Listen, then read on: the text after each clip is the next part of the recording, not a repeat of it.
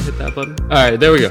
Uh, welcome. We're live. We're only two minutes late. We didn't have any technical difficulties. No technical difficulties today. So that's always a good sign. Uh, we have a very, very fun show today. We're going to do redraft running back rankings. We have a little bit of news. We're not going to spend too much on news. Oh my God. We're going to get into this. Uh, as always, if you have your comments in the live chat, those are the most important. Uh, we'll, we'll focus on that. Uh, other than that, uh, we'll we'll get into the news and the rankings. But we have um, Ryan and Conan here today, so we will, um, you know, we'll talk about that. So yeah, uh, first, Ryan, how are you feeling? You know, I could be better. oh gosh, here we go. See, yes. Oh, here it is. yeah, um, yeah. Ryan's sick today, uh, but I really appreciate him um, powering through and all that. Uh, I know it's not easy. I've definitely done a few shows when I've been sick. I was sick during the, the NFL draft streams actually that we did. those five and those that was I tell you that was hell. Dude, I was uh, with a 102 fever today, bro. I was bro. Yeah, I had a similar fever uh, the Thursday night that we did the draft. Friday, I felt a little better, but that was yeah. So five and six hour streams. We, are not gonna. This is not gonna be a super long show, but uh, we'll, we'll get. To, we promise we'll get to all the running backs that matter. Don't worry. Um, yeah. So um, Conan. So I, we you were on that. We were on Thursday or Friday on the draft. I was. I, I was uh on or both. ten o'clock out for the first night. Hmm. It was a ton of fun. We ended up yeah. staying for like what four hours or something. I was I was scheduled did, for an hour. I said, you know, I'm not gonna leave. Did we get to your game that you had then, or did I did I like just kind of no, past it? Oh, we didn't no, get. To- I mean, we were we were busy oh, covering some of the weird picks that were happening, especially okay. by my my Patriots and the, the yes. Strange. Strange pick. Yes. Strange pick. Exactly. Exactly. So I don't think we we quite got to it, but all right. yeah. No. We. I promise. So I promise the people that we will do, uh, and we might do. I might do this as an extra show. So we will do a game show eventually. Um, I promise. Yeah. So no. We, I, we, I pr- we sorry, will sorry. find a time. I, I've been wanting to do that. So I want. So there's one thing. So I actually, I think I reached out to you, right? Like what, three months ago, something like that. Three months ago, I saw your Twitter quizzes or something. I forget we were doing at the time, but it was Twitter something. And I reached out to you and I was like, oh, this looks cool. Like you should like get, I think it was my retweet group or something. Like you should get in and like uh, promote your work and all that. So why don't you, can you tell the people a little bit about like how you got started with that? Yeah. So, I mean, a few months ago, I, I kind of, just like I do every day, I spend some time just randomly looking at some weird splits and weird stats because that's that's who I am. And one day I was like, found some top five in a in a pretty big stat, and I'm like, this name doesn't belong here. And so I started tweeting it out just as like a stat itself. And then one day I was like, you know, I might as well see if see if any of my followers can guess. And at this point, you know, I was only a couple hundred followers, if that. And wait a minute. Wait, wait a mm-hmm. minute. You had a couple hundred. So how long ago was this? This was, I mean, I only started back in end of February. So, so just to, for the record, you have over 8,000 followers now. so you had a couple hundred. Oh, yeah, wow. it, has been. It's, uh, I, I, didn't expect the growth and how quick it was, but I've loved every minute of the interaction because now it's you know a, a Twitter game trivia thing that I run, and so as as many nights as I can during the week, I try to pop out an interesting a split, whether it's you know in winning games, losing games, a specific quarter, a specific down. And I, I just kind of pick between all different positions and I try to find the most obscure name, but they're always in the top five of whatever stat. And I just make everyone guess. And, and Twitter really ran with it more than I could have imagined or expected. And so it's been super fun, you know, showing it to you guys you guys getting it out to more people and then some of the interactions I've had and the people I talk to now pretty regularly. It's it's been awesome. So I encourage anyone to go check it out. Obviously, I'm at one stat one day on Twitter. Over to you. I thought I thought I could down right. I don't know there. what I was thinking there. Yeah. um, but but yeah. But you want to know a secret? This is always this is always dangerous, but no, this is not a real secret. So I um so when I retweet your stuff, I have to mute it. I have to mute it because I get bombarded with player names. from the retweet, and I have no idea what. Like, I'm just getting name, name, name. I was like, well, I, I post a lot of threads, and name could be anything. Could, who knows what thread it was? So I have to mute it. Otherwise, I'll, otherwise I just get bombarded with notifications. That's how popular your threads are. No, so yeah, I no, I, ha- have to mute it every time I retweet your uh, your threads. Unfortunately, um, I do sometimes get my own though. answer. Well, yeah, a little bit to me, but also that people are seeing the retweet and actually responding. Like that's they like I retweet a lot of things and I don't have to mute them. So, you know that that is um, like a credit to the content that you're creating that people feel that they want to interact with it. So, you know, I, I but I literally do. I always see yours. I'm like, oh, I'm done. That's got to be muted. I, I'm gonna be. I'm never gonna. I'm gonna miss all my questions. I'm gonna miss all the questions for me if I don't mute it. Um, so, anyway, yeah.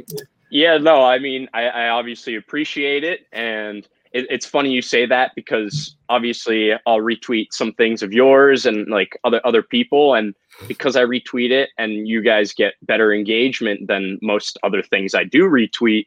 I sometimes will reply yeah. to people yeah. that are responding to you with like a breakout player and I think it's someone's guess For and me, I immediately, yeah, no. immediately give them like a wanna guess again and then I'm like, oh wait, they're giving a breakout to Tyler I've right done now. The thing, I've done that too. That's why I, that's one of the reasons I muted it in the first place is that there were names I had posted a thread about like breakouts and I get this someone I think it was some name some it was some question of yours that was like vague, but not vague, but like low down players. So I was like, this was not to be a breakout player. I was like, well, fuck that. And then they were like, what are you talking about? And I was like, oh, whoops, whoopsie. I don't know. Oopsie, wires were crossed. Sorry, my bad. Uh, social media is hard. Try having my notifications feed for a minute, and you'll see that it's not easy. But uh, I'm sure. I'm sure. Um, my notifications feed is is hard. I will. I will say that that's. I make maybe a mistake an hour like a, a mistake, like wrong thread mistake, an hour. It's just, it, it's just, it's just unavoidable, unfortunately. Oh, hey. Uh, oh man, Ryan, you're you're under fire already today. Uh, it happens. I'm shocked. I, I'm shocked I made it with how I'm feeling, but I don't have a pink pillow. Okay, okay, come on now. They're both blue. They're... Apparently, they're yeah. Oh. They're both blue. Just me? No, no love for them. Just me. All right, fine. Uh, uh thanks for watching. I appreciate it. Um, oh, here we go. Yeah, no, this is uh, yeah. Chat's been quiet so far. Uh, Pittman early 23 first, 223 seconds, or Burks, Godwin, and Skyy Moore. I'm stacked in wide receivers, but have no 23 picks. Full PPR 10 team. Hmm, that's interesting. Um, hmm. I think I go. I think I go Pittman side. No, yeah. I mean, if it's a well, we don't know. Is it a super flex? If it's super flex, I'm more interested in the Pittman side. It, because the early 23 first is going to be with quarterbacks in there is almost certainly going to be better than anything on the other side. If it's mm-hmm. one QB, then you know, it's one QB. Pittman and Burks essentially the same to me. So then just take them out and it's the other, the rest of it. And, and honestly, in a super flex, that's pretty fair. Uh, uh but the risk is on the players. So I would take the 23 first. Um, in a one, it's one QB. You said yeah. Uh, if it's one QB, this just isn't good enough. It's just it's just not good enough. Like hmm. in a one QB, unless you, I mean, how early? Uh, how sure are you? You better be very sure, because if that's like even if that's 103 or 104, then I'm not so happy with this deal. I'd rather have the Skyy over the 223 seconds. Uh, Burks and Pittman are the same. So unless it's going to be a top three pick for sure, I'm not as uh, convinced on this one. I really like Godwin uh, a lot. Yeah, I think I agree with that. I think I might be a little bit higher than consensus on Pittman in general. That might sway me a little bit that way. But in one QB, I do I think you're right there. Unless you're like surefire that's going to be a top this is, two, yeah this is not this is not a shit not sounding yeah. like it's says 85% sure there's going to be top five so that's that's not good enough that's not sure enough because he's he, they said that they wanted to use it for yeah an rb so Bijan, yeah but or like why don't we the problem is what if it's next year what, what about this year what happened to this year yeah i don't know you know how it is. Um, all right. Uh, what about the uh, what about the news? Is there anything in the news? Uh, I mean, not really, right? I mean, yeah, D'Ernest Johnson signed a. Oh yeah, that. It was one year, two point two million, I believe. Was, was it two point two? No, it's 2. the 4? same as his uh, tender? RFA tender. The only difference is that nine hundred thousand of it was guaranteed. Essentially, what it means is that the Browns can't cut him on August thirty first and for nothing. Essentially, it gives him. This means he's going to make the team that they can't just hold him out through all of everything and then cut him at the last minute. So it gives him a little bit of security. That's all it is. Uh, but it does mean he's going to be there. There's there's no reason they would have given him this. There, there's no reason they would have done this if they didn't plan to have him on the team. Um, yeah, I agree with that. And like like you're you're kind of mentioning there, though, do you do you think that Kareem is a now a trade candidate? I think if they get the right offer, Maybe. Mm-hmm. Maybe. I think if they get the right offer, maybe. I don't think they're going to cut Kareem Hunt. Even if Uh, you want depth, running backs get injured all the time. You want depth. Kareem Hunt's only being paid like 6 million.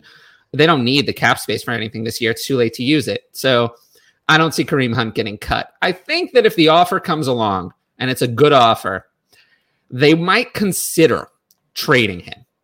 But I don't think they, I mean, they're going to get a comp pick for him when he walks.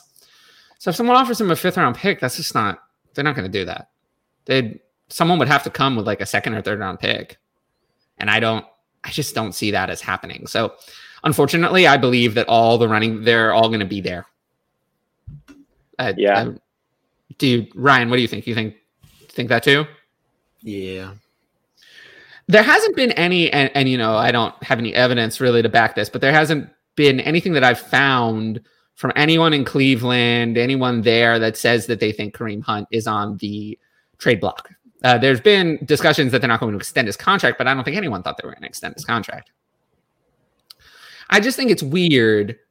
Why bother drafting Jerome Ford then? Why bother? If you were going to uh, do this with D'Ernest Johnson, and then, I mean, what is Jerome Ford going to do? Play special teams? I guess. Just feels like a wasted pick, like completely wasted. Uh, personally. Uh, yeah, I wouldn't worry too much about your team when you're making decisions like that, though. Um, oh, this is news. This is news. Dalton Schultz is not attending uh, the OTAs right now because he's not happy uh, about the progress that's been made on or not made on a long term deal. Uh, yeah. Well, I mean, he's he's not going to hold out. So he's going to show up. Yeah, he's going to show up. He hasn't made any money. He already signed the franchise tag. So. Yeah, I mean, I don't. What choice? I don't think that holding out of OTAs is really that impactful on his value, and yeah. especially in redraft, I think he's he's. I agree. great year. I agree with that. Uh, where do you um where do you rank him in Dynasty though among tight ends? Let's say. I'd have to check if I even have that fully done, but uh, hmm, I'd say probably behind the top top six, so probably right in the six six to eight range. Yeah, honestly, I have him at nine. So nine. Maybe I'm lower. behind. Yeah. That's so. Who are the two or three beyond like you know the biggest names that uh, you have in there? Oh, I have Goedert at seven and Freiermuth at eight. Okay, Schultz at nine. That's I just think that totally reasonable. yeah, I just think that Schultz's ceiling is just not is non-existent beyond a point. Whereas like Pat Freiermuth, I think could be at some point in his life a difference making real dynasty asset. Whereas Dalton Schultz, I think, will never be. I think he will be just good at best. You know, I think Dalton Schultz's ceiling in dynasty is what Dallas Goedert is worth now. That's, I think, the most he's ever going to be worth. So, whereas Pat Freiermuth, I could see Pat Freiermuth having the same value as George Kittle someday. So, yeah. that, that's the only reason I have Freiermuth higher. I go to pick up Jake Ferguson though, available in 48. Jake Ferguson, yes, actually, mm-hmm. yes. I actually that's a great point. I have we talked about him on here at all? I don't think we have at all. So. Yeah, I don't think so, but that's usually a good point. We weren't here on day three of the draft. We weren't here, yeah, and and we didn't. We were not going to be here because I needed a nap on day three of the draft. That was uh, yeah, I was feeling very sick at the, after those two shows. But yes, Jake Ferguson was drafted in the fourth round. Yeah, yeah fourth round by Dallas. And it is interesting if Schultz is not extended, if this is it, maybe he'll be someone who has opportunity. But I, I, he's not my favorite tight end stash. I believe that. Um, I mean, Dulcich, I like obviously better, um, and obviously Jelani Woods, and then addition, yeah, I also like uh, Daniel Bellinger a little bit better um, than Ferguson, mostly because I feel like Bellinger has more of a path to playing time on the Giants. There's no Schultz there. So, but yes, I, I do think Jake Ferguson is someone that I would uh, put on a roster. Um, but yeah, I think we answered that. Go with side. Uh, okay, roll the dice and okay, and trade Watson. This is this should have been in the news section. Uh, I but I, say, yeah. in the news section. It wasn't because I didn't want to talk about it. I'm tired of talking about it. Uh, I, the punishment for Deshaun Watson will come out soon. The NFL recently finished their investigations. The investigation was finished, and you know they will. We'll see what they find. I suspect. I read the details published of the 24th lawsuit against uh, Watson. So the 24th lawsuit is not is not good. Not that the other ones were better, but this one is particularly bad. Uh, I think that the fact that this information has dropped now, right as the NFL is going to make their decision, is going to influence their decision uh, significantly uh, because it's going to be in people's minds. And I think rightfully so. Uh, the accusations in this last, most recent lawsuit are, are bad. Uh, I don't want to try to paraphrase it, but you can go look up the 24th lawsuit if you want to see the exact wording. It, you'll see that it's you know very uncomfortable kind of thing. Um, I would say that my prediction at this point is that Watson is suspended for the entire 2022 season, all of it. I used to say eight to 10 games. Now I think it's going to be the whole thing. I think it's going to be the whole thing because I think that the, uh, the people who are angry are not going to accept anything less than a full year as sufficient punishment. I think that there's to some degree, you're never going to be able to satisfy those people. Um, my, myself kind of being one of them to a degree. Um, you're never going to be able to satisfy them unless you ban them forever. Uh, unfortunately, that is not realistic because there's an agreement between the NFLPA and the NFL, a union agreement, a collective bargaining agreement that has a process of discipline. So a lifetime ban for Deshaun Watson is not it's not going to happen. The NFL and the NFLPA agreed to a framework where that is not realistic. Um, but I do think there have been year suspensions before for other things, related things, not related things. Calvin Ridley is a not related thing. There were other ones for domestic violence in the past, so sort of uh, similar in a way. Uh, so I do think it'll be the full year, uh, and if it's the full year, then that opens up a lot of questions. What happens to Baker Mayfield and all of those things? So in this case, uh, would I trade Deshaun Watson straight up for Trevor Lawrence? Uh, I guess I, uh, I probably would. I don't want Deshaun Watson on my. I, I don't really. I don't think I would enjoy having Deshaun Watson on my dynasty team. So if it were me, I never would have drafted Deshaun Watson. So yeah. I mean, do you guys feel I think I kind of covered that in uh, detail, but do you guys feel differently about it? Um, I think I pretty much agree. I think for this, maybe who else is in your quarterback room plays some part.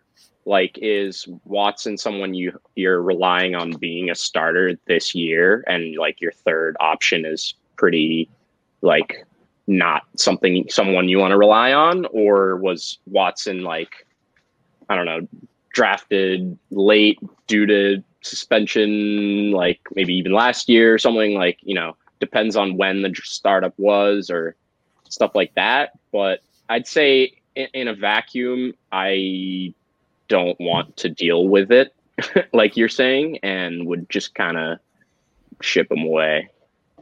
Yeah, I, I understand that. I understand anyone who feels that way. Um, Bengals fan? I, am not, but Patriots, right?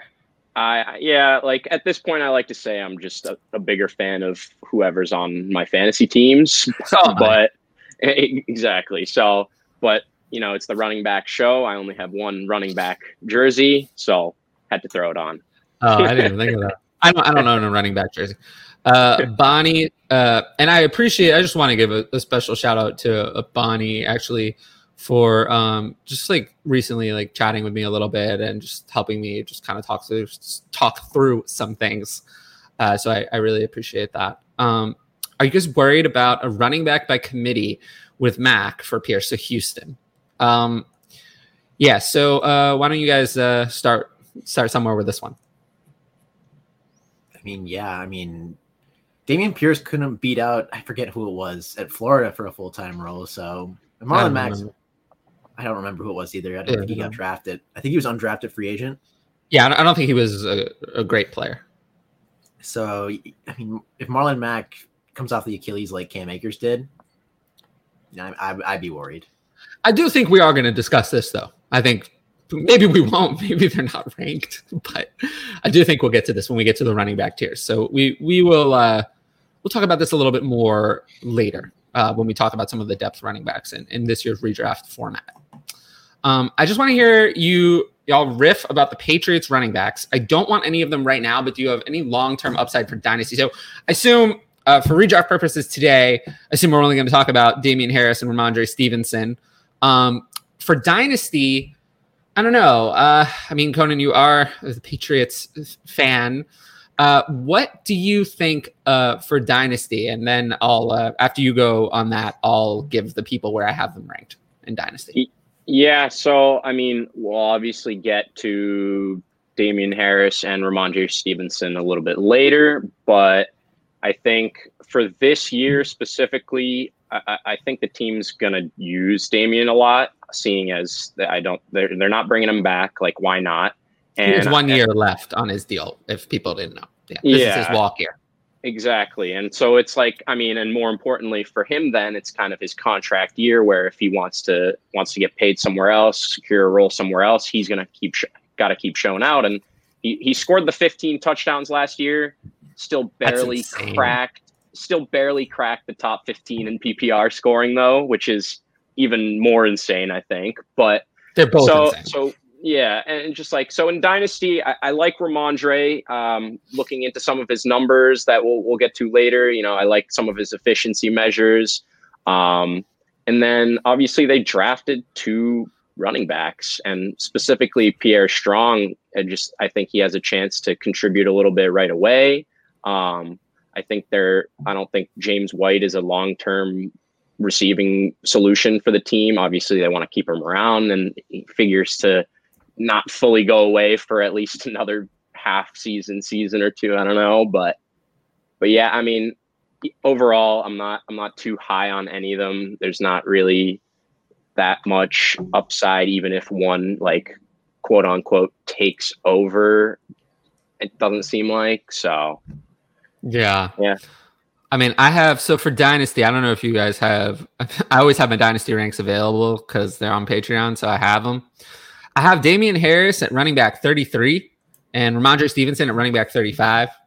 Uh, so a couple spots behind. I have with ADP, one QB just because it's a better data set. Damien Harris, his ADP from May was 101. I have him at 101. Rhamondre Stevenson's ADP was 106. I have him at 107. So I seem to value those guys exactly at market. The actual, the one that I actually have above market is Pierre Strong. Uh, I'm way, way above the market value. I always liked Pierre Strong uh, in the pre-draft process. I have him running back 51 in Dynasty. So I, I seem to think that, you know, and I think 30 spots higher overall than his ADP. So I am in on Pierre Strong long term. I mean, they did use a fourth round fourth round, was it? Yeah, fourth round pick on him. Same that they used on Rhamondre Stevenson last year. So I do think that Pierre Strong is eventually going to w- work his way into this rotation. But I think, again, it's just going to be another rotation. So, you know, next year, my guess is honestly Rhamondre Stevenson is the starter. Pierre Strong is the second.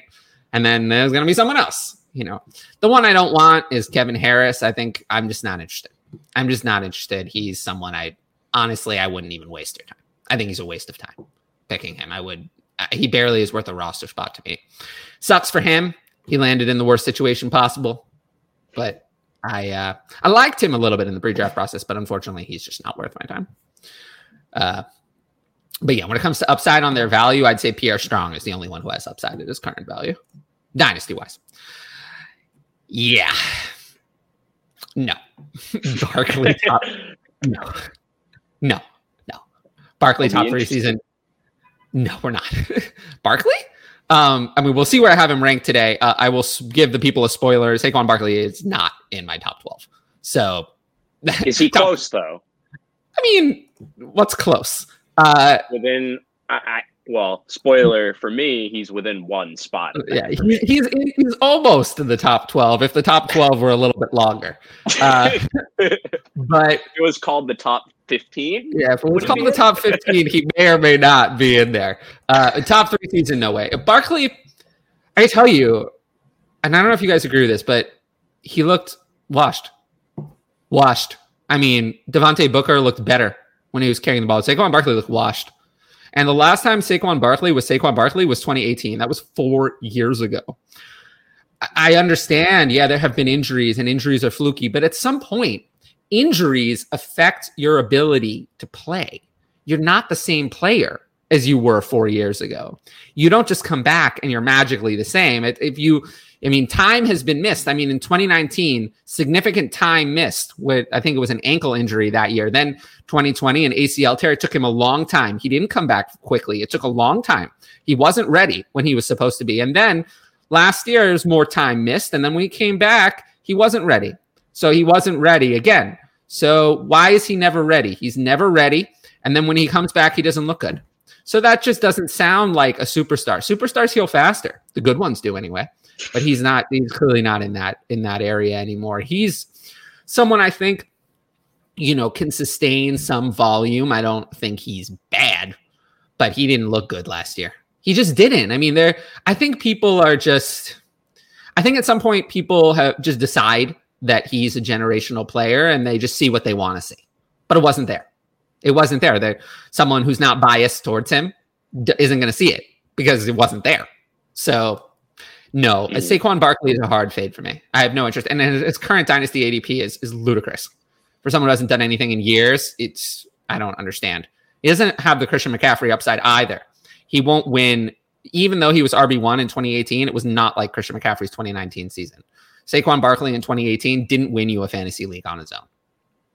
So, so yeah, I, I wanted to say that that's that's like a big difference. Obviously, a guy like McCaffrey has had injuries that have taken him out and has also flashed being the number one, you know, top three guy.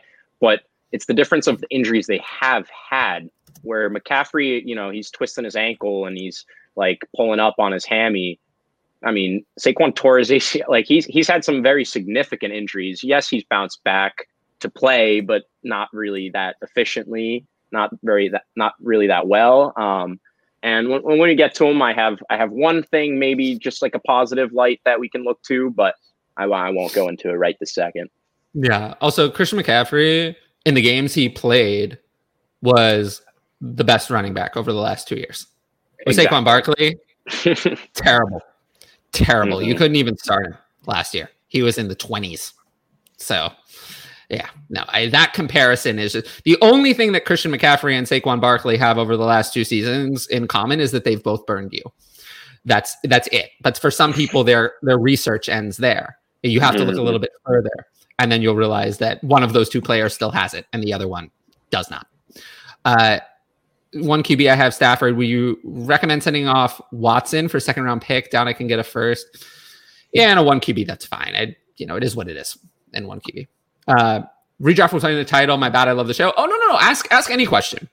Uh, I always take any questions on the show, whether it's redraft or not. Um, I understand that there are probably not many people actually watching and doing redraft drafts now. The reason we're doing this is actually not to help you with your redraft drafts. We're going to do redraft specific shows in August.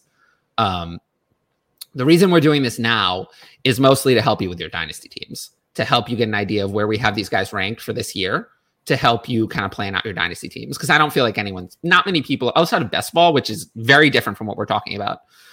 There's not many people doing redraft now. I don't really feel like that starts mostly until August. At least Scott Fish Bowl in July. Uh, yeah, no, it's, it's always good to watch later, but I appreciate anyone who watched live. Uh, I traded Aiyuk for a 24 first, uh, Superflex 12 team PPR.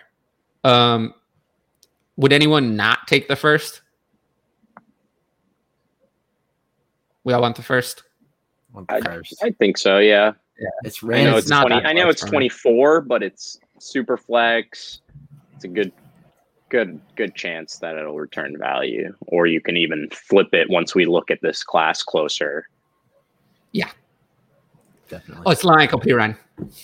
Oh. La'Mical Perine, yeah. Perine was drafted in the fourth. That was a blast. Yeah.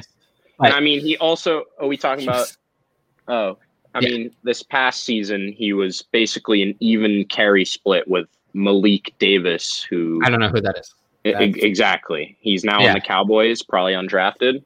Yeah, so not good. I, um, I mean, their their leading rusher was their quarterback. So, yeah. good show. Love some. Yeah, no, thank you. Um, Snoop Conner or Isaiah Pacheco as a depth stash. Uh, uh, okay. Um, I will go. Hmm. Pacheco. That's actually me. pretty close.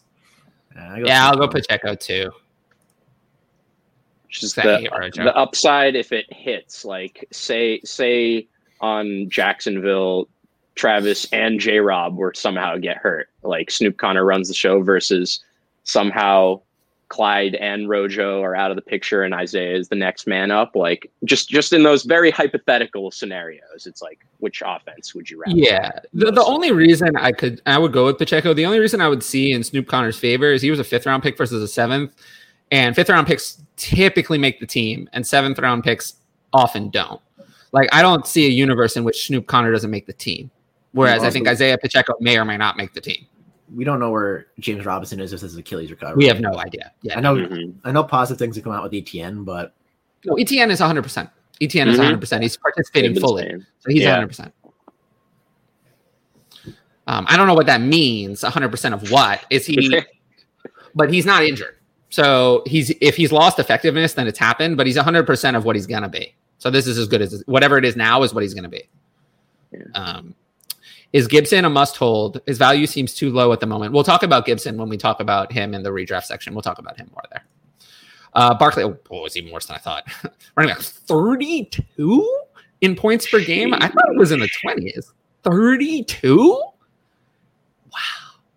That's pretty pretty gross. He got the volume too. He got the volume. It's not like he didn't get the volume. He got the volume and he was still that bad. Man.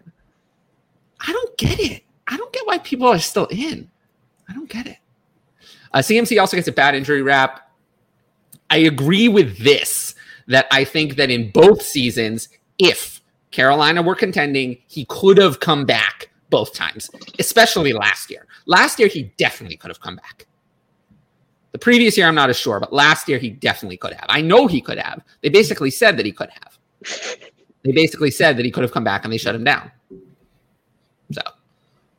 So, yeah. I mean, what's the point with him coming back? Exactly. You're risking if he gets injured, then you're you're on the hook for that entire contract. so yeah, I, I totally agree. Um, all right. Anything else in the news? Uh, the do we talk about? So Kyler Murray showed up at OTAs.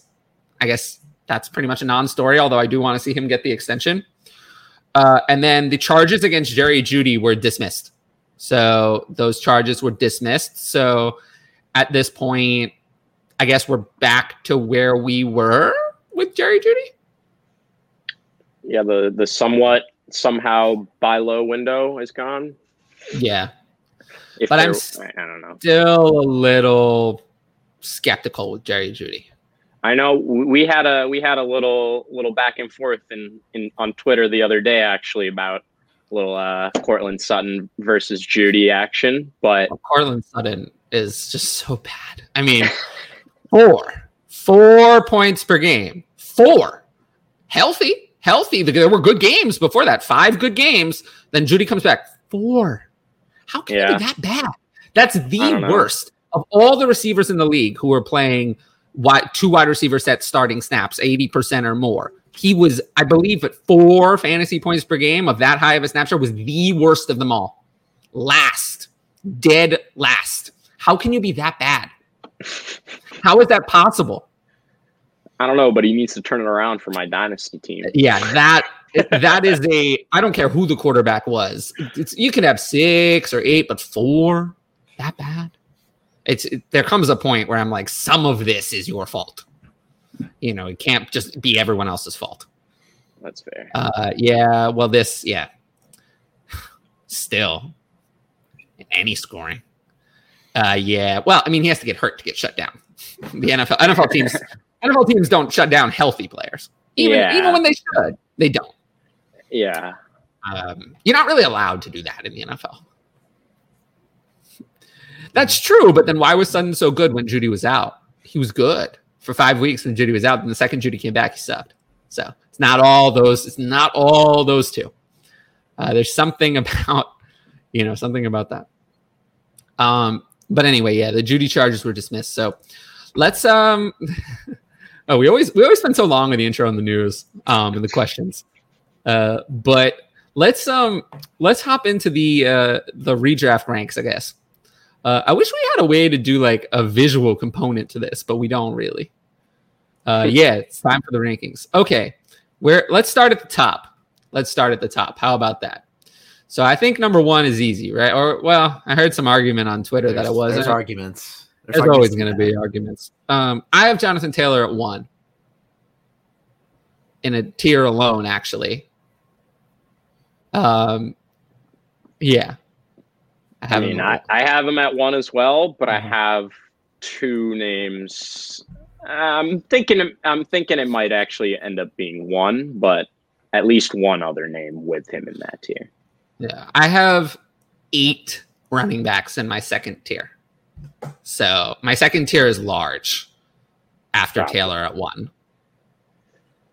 Mine, yeah, I guess I, I, tiered mine out a little bit different. I think I just saw them a little bit differently. Um, so my my my second tier is not nearly as big, and then my third tier gets a little bigger, and then tier four gets a, even a little bit bigger than that. So, but yeah, I mean, I, I see the argument for having a tier by himself. He was he was by and far, you know, RB one, and I don't see really moving to Matt Ryan doing anything worse. Oh, I see that as an upgrade. I see that as an upgrade. Yeah, I see that as better. like even less mobile. statue. Yeah. Yeah, I think we're gonna go back to the Philip Rivers usage of running backs that they had. You know, would just dump off machine. So I think Matt Ryan is gonna be in that camp. Mm-hmm. So I'm I'm excited for more receiving usage than he had with Wentz. Is a little bit of a scrambler. Wentz is not a dump off guy. Wentz doesn't like yeah. to throw to running back. He's, he, he he was underratedly a little bit mobile, and I don't think people really thought well, think of Wentz as a as a mobile quarterback after those injuries. Well, he's very good at he's very good at getting mobile and then fumbling the ball. That one, he's very good at that. He's there's the video.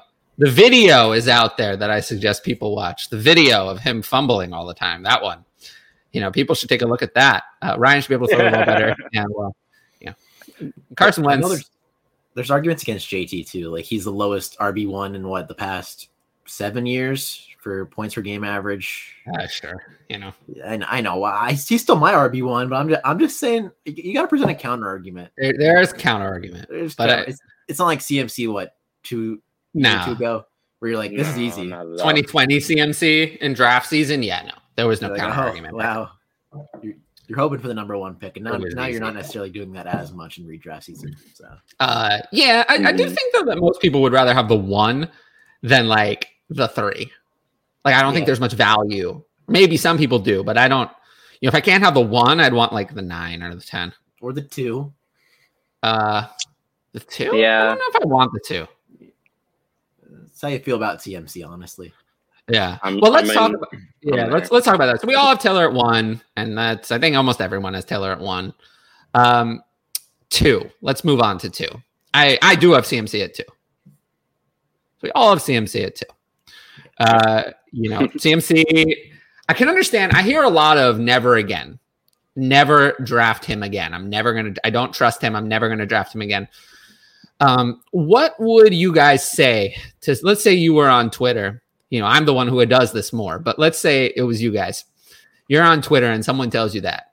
What would you tell them?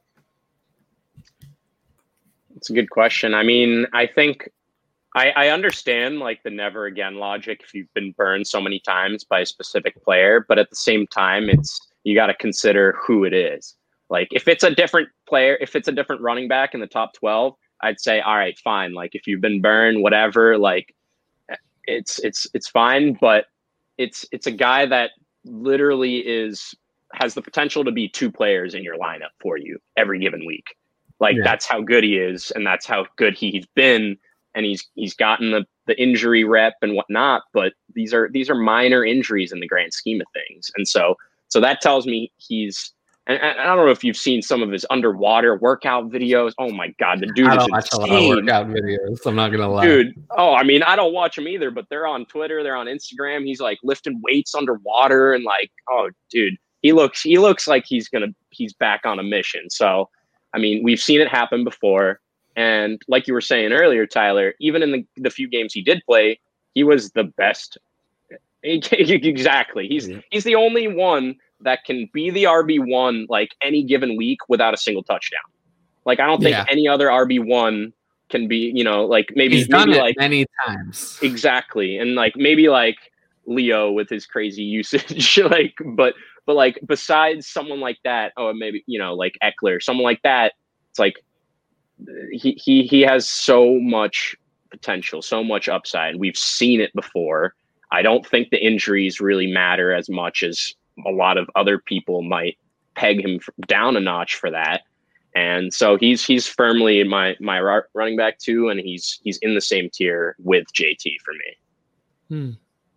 That's fair. I mean, I'm I'm trying to look around and find players that say when you say never again have burned you in the past. I mean, Deebo probably last year. Yeah, that wasn't as many times though. I know it, it, wasn't. There's there's no good example, but I'm just I'm just looking around like. Like you said, the never again. I can think feel like it's like a preseason hype guy, like the guys that keep getting hyped the around. The best example I can think of really is Keenan Allen. Keenan Allen was injury prone until he wasn't, and then one day he wasn't, and then he's just been reliable ever since. But he always he had that stigma for a while. Um, all right, am I concerned with the Hines getting more usage rumors than the no. uh, I'm a Panthers fan, so I'm a bit biased. Yeah. okay. Um, people dropping him week 10 redraft rookie year of JT. JT, uh, yeah. Yeah. People have faded Dalvin in the last few seasons because of injury concerns. I think we're going to get to that. Um, okay. So we all had CMC at two. Uh, oh, uh, I probably should have mentioned this, but um, we like I always just rank PPR because Dynasty's PPR, and most of my, you know, people are looking for PPR. Um, so yeah, this, these are PPR, at least I for me. So so few people play standard anymore. Honestly, I don't yeah, see it as much. When I don't people do, see When you see people's rankings on Twitter, I just assume if, if they don't say PPR, they're just PPR. Honestly, yeah, I assume that too. Um, but it is PPR. Um, okay, so what about number three? Uh, I have Ekeler as number three. Same here. yeah. Okay. I unlike Christian McCaffrey, I think there's almost nothing to say about Austin Ekeler. He's great. He's been great. He has the same quarterback. Everything's the same. I've seen I could understand if you had Ekeler at two, just not trusting McCaffrey to come back. Upgrade the um, line as well. I dropped Zion yeah. Johnson in the first round. So so Conan, you said so you would have McCaffrey and Ekeler in the same tier as JT? I so yeah, I mean initially I haven't changed it yet. I know I said I might change it, but I, I have JT, CMC, Ekeler in that first tier together for me. And it's a lot of what you just said. It's like I can understand if you have him two and CMC three just because you're less, you know, more risk averse or whatever. And and and then at the same time, it's like he's always been steady receiving work. But then last year we saw him get very valuable rushing work and, you know, goal line attempts, things that we were hoping to see last year. And like his his I think there's what, some podcasts I listened to where they joked all year about how one of the hosts bet the under on his like three and a half rushing touchdown total before the oh, year, something no. like that, and he crushed oh, it. No. Obviously, so so you know, I just think he's he's a safe pick there. Um, I agree. I do see this PP standard PPR. I do yeah. see that, which is way more confusing. Confusing, yeah, but I do see it though. Um, but yeah, the only reason I have Ekeler at three and not two is probably actually because they drafted Isaiah Spiller. If they hadn't drafted Isaiah Spiller, I might have Ekeler at two, but because they did, I have him at three. Yeah, that's fair. I mean, they could go either way we've just seen CMC win leagues before. I know Austin Ekeler was really, really good last year, but CMC has won people their leagues. Yeah, but he hasn't done that in three years. I know, but so, that's the only reason why I think single-handedly won me four games last year. You know, yeah. like out of his four game, like whatever. four games. Like, no, I, I, understand. I, I understand. Yeah, just, we're on I, the same uh, page with our yeah, top three. Pretty much, sure. yeah. All right, I think that though, and I do think those are the top three for most people uh, because CMC, you know, has the upside, the crazy league winning upside, and Austin Ekeler, I think, really is the only one of these guys who has no warts. Really, no warts. Like if Austin Ekeler's healthy, Austin Ekeler's not going to bust. Mm-hmm. Everyone else has some problems. there are some problems. So let's. So I can understand actually having McCaffrey and Ekeler in a tier by themselves. The only reason I don't is just because I don't see it as that different. Um, a lot of these guys are also guys that I like, and I don't see them that differently. Uh, so at number four, I actually have Najee Harris at number four. Which we still we're still on the same. uh, I'm not here. So I, I have Derrick have... Henry. I have Derrick Henry at four. I know it's PPR, but okay, I have Derrick Henry at five. I need. okay, so similar okay, so we have some similarities. Say that I have Najee Harris at five as well. So okay, okay, so we have some similarities. So all of us have Harris and Henry as the next two. So for me, Harris has the volume. He has the actually the most guaranteed volume of anyone, really. Even Probably even more than JT, um, to a degree. I just he didn't show any efficiency really. Yeah, but the volume's not going to be taken away they didn't draft anybody. They didn't bring in anybody. Like Najee Harris is going to be a workhorse of workhorse levels unless he gets hurt. You're not so worried about hard. Benny Snell? No. I call him Benny Snail for a reason. Benny Snail. Farland? No.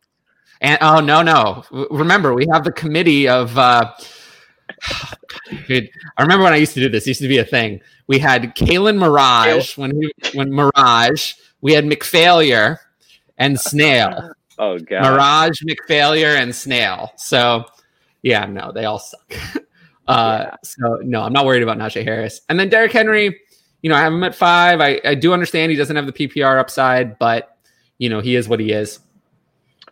Yeah, I mean he's still Najee, Najee, I agree where he's like he has such guaranteed volume. Even if he doesn't reach 74 catches, 94 res- or targets like he did this past year, it's like he's not getting less than like 40 50 catches on 60 plus targets. Like that's like a baseline it seems like with what he put up last year. And yeah. it's like and then Derrick Henry obviously he's just Derrick Henry. It's like he missed 9 games played one injured still top 10 in rush attempts rush touchdowns rush yards yards after contact as a total. It's like he's he's built different. And it's it's it's a shame he doesn't catch you know, even 30 passes. I wish he did. You know, he's like, yeah. you would be clear in that. Yes, I do. Range for us. So, yeah. But uh, to me, I do see Derrick Henry as kind of in the same tier, you know, because everyone has something. I mean, you know, McCaffrey has to the injuries. Uh, Ekeler has, you know, the fact that until last year he didn't really have much the same kind of rush volume. Najee wasn't very efficient, and Henry's getting old. So they all have and was injured last year. So they have they all have some warts, uh, but we all kind of see him similarly. Uh, okay, number six. Uh, number six, I have kind of going to be boring, but I have Dalvin Cook, which I don't think is going to be that surprising. It's, I, I'm pretty, I have I have the guy I'm wearing the jersey of one spot higher than Dalvin. Yeah. Mm-hmm. Yep. So um, and then I have Dalvin right behind, and then that that closes out my next. That's just my tier of four for me. And I have Mixon lower. I have Mixon at eight. What are we at? Six. Six. Yeah. yeah. I mean, two spots lower. That's. I mean, I I just I love what he did last year. Obviously, the offense as a whole just like looked better. He's always consistently got receiving work. His O line got much better, and you know, he was one stat I specifically liked was he was seventh in breakaway run percentage. So he almost had it. He had at least almost one 15 plus yard rush every week. It's like he was at 0.8, and that was that's that's something like if he gets the passing work, he gets you know one little breakaway, and he obviously on a great offense, the chance for a rushing touchdown every week. It's I just yeah. I just find it hard for him to go down too much, even if they go even more pass heavy. It's like the offense is gonna be great. I think we all kind of expect. So, so line finally. So here's here's why I would rather have Dalvin Cook. Mm-hmm. Dalvin Cook has never averaged less than four and a half yards a carry in his career. Joe Mixon has only averaged more than 4.1 yards a carry once in five years. Last year, Dalvin Cook, despite similar volume to Joe Mixon, six total touchdowns. Joe Mixon, 16. We think that that's going to stay the same? Or I don't know. I think that Dalvin Cook is superior.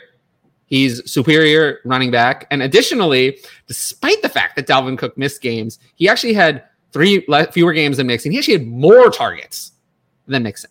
More. So, which is kind of surprising to me.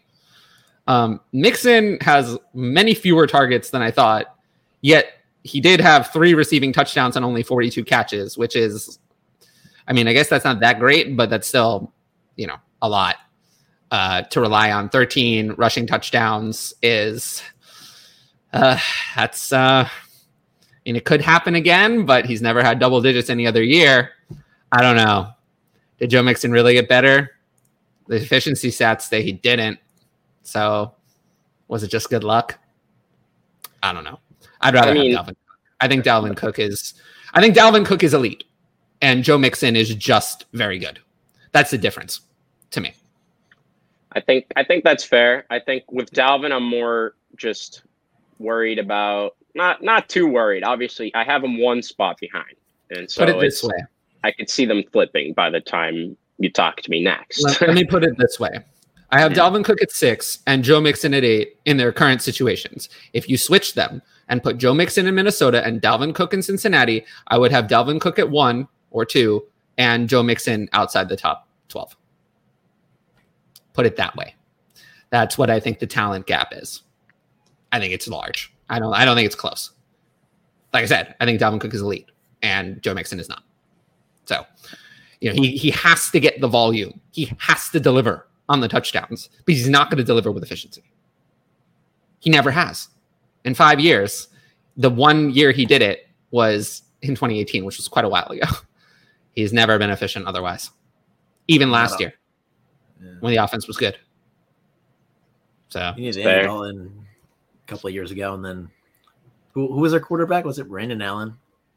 Yeah, there was the Brandon Allen time. I just I really think that there's a, a world in which Dalvin Cook finishes as the RB one. For Mixon, I don't see that world. So you know, but we'll see. It, it all depends on who plays more games. Although you will probably be surprised to learn that over the last four years, Dalvin Cook has actually played, I believe, more games than Joe Mixon. Not less. Really? I mean, that was that's last year. Mixon had the one. Mixon had the one game year that he missed uh, a lot of games.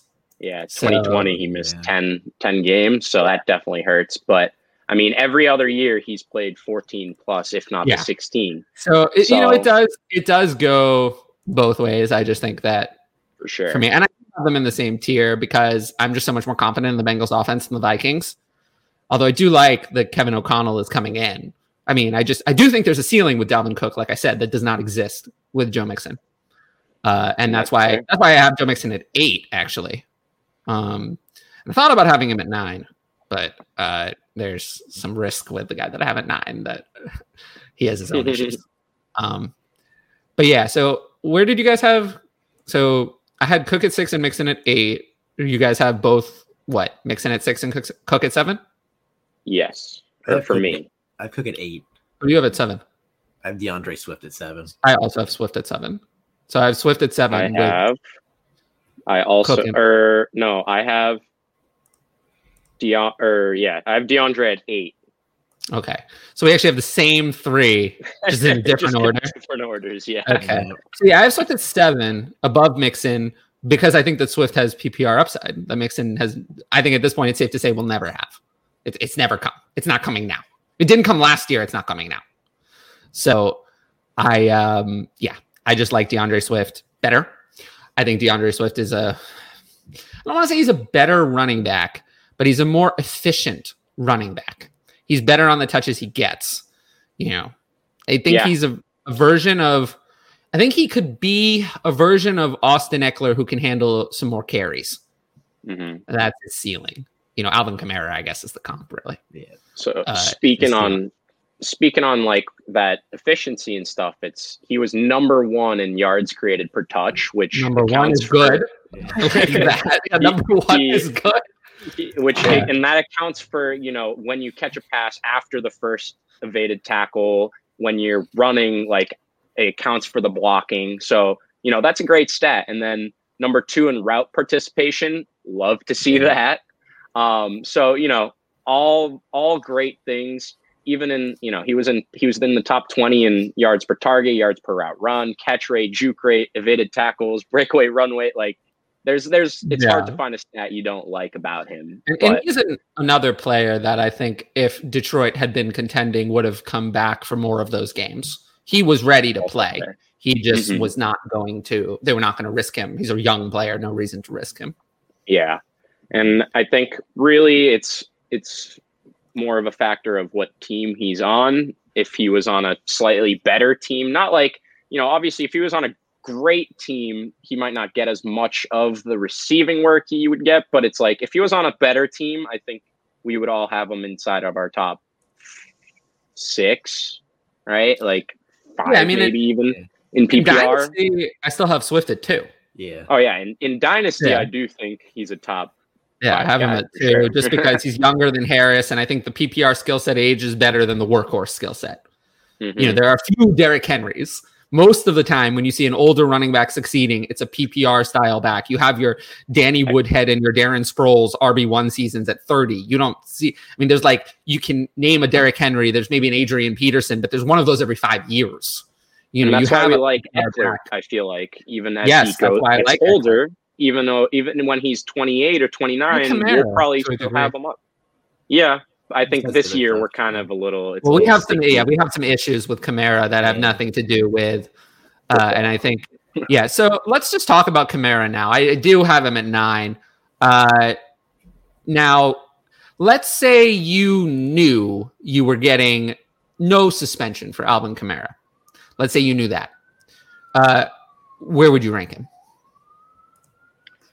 We had this mm. conversation on the last show about Deshaun Watson and everyone on the Browns because it unfortunately that one affects everybody.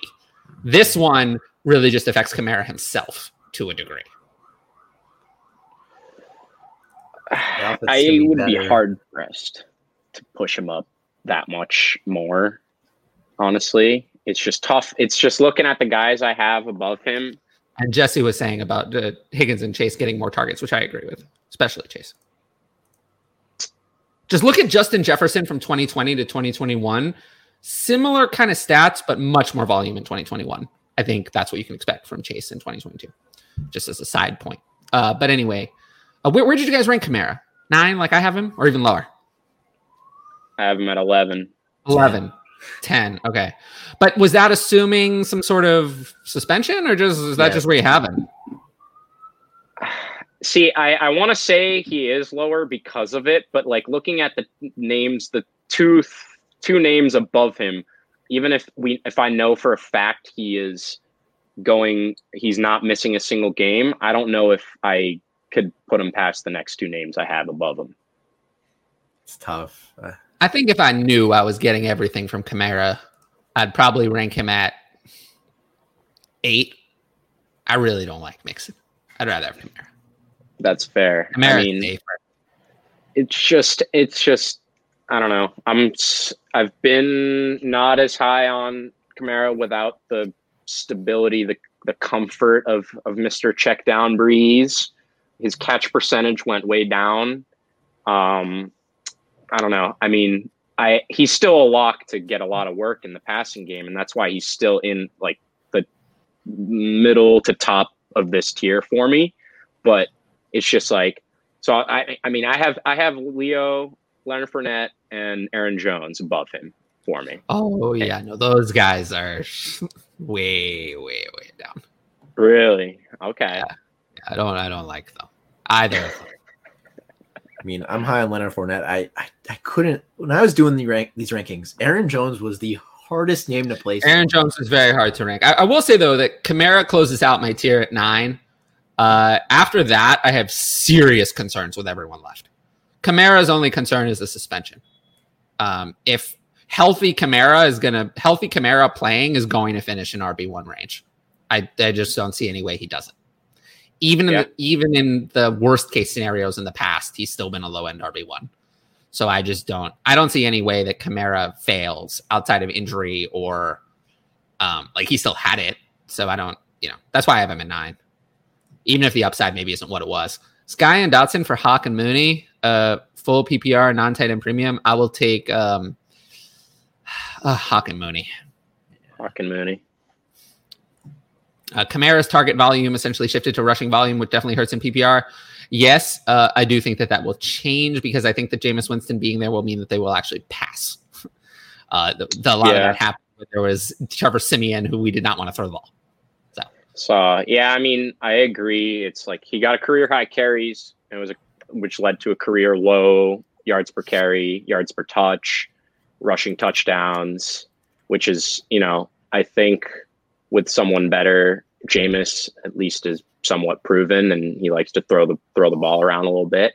So yeah, I think they'll get more receptions, more more targets per game. Those were also a career low. So he's also in for some touchdown regression, like on the ground because he had 187 carries in 2020, but 16 rushing touchdowns and 240 carries this year and four rushing touchdowns. I Didn't don't he, think he had a game with what five, five or, or six, six, yeah, in the year before. But still, less yeah, he had less than year. a whole year. Yeah, Ian what? Book helped send me to the championship. Oh my god! um, all right, but let's let's get into the next uh, the next range of players. So I have let's get we'll just go for mine and then we'll see what you guys think about that. So I have after Alvin Kamara at nine, I have Javonte Williams at 10. So that uh, he I'm sure is gonna be interesting. Um, I have Javonte Williams at 10, Nick Chubb at 11, Leonard Fournette at 12, and Breece Hall at 13, which is probably bonkers crazy. But oh, I don't. You're I don't crazy. Care. Then I'm crazier. I have him higher. You have him higher than him. I have, right. Breece, I love Breece I, am so, so So here's here's my whole next tier, and then you know let's talk about. So my my tier ended with Alvin Kamara. This new tier in and you just you guys tell me if there's anyone who seems out of place. So Javonte Williams ten, Nick Chubb at eleven, Leonard Fournette at twelve, Breece Hall at thirteen, Saquon Barkley fourteen, David Montgomery fifteen, and Aaron Jones sixteen. That's my next tier. Wow. You really hate Aaron Jones, huh? I do. I do. I don't I don't see it. I don't get it. I don't get it. I don't get it with Aaron Jones at all. I don't understand. I I mean, you don't think he just is a candidate to see more pass work just in terms of like vacated targets? It seems like we always RBs say that, are, mm-hmm. but it doesn't. The problem is that there's he's just not going to. He was already starting to lose the timeshare by the end of the year. I think there's a universe, and the reason I just won't touch Aaron Jones as an RB one is there's a universe in which Aaron Jones is essentially benched, benched as in a backup. There's a universe in which there the universe exists, and I don't have it ranked this way. I have Aaron Jones higher because I don't think that's the large amount of the range of outcomes. But there is a universe in which AJ Dillon is the workhorse starter, and Aaron Jones is Nyheim Hines. There, there is a universe where that exists. That that universe is out there, and I, I just will not touch Aaron Jones at 10. He's 27. He's older than Kamara. He's older than Ekeler.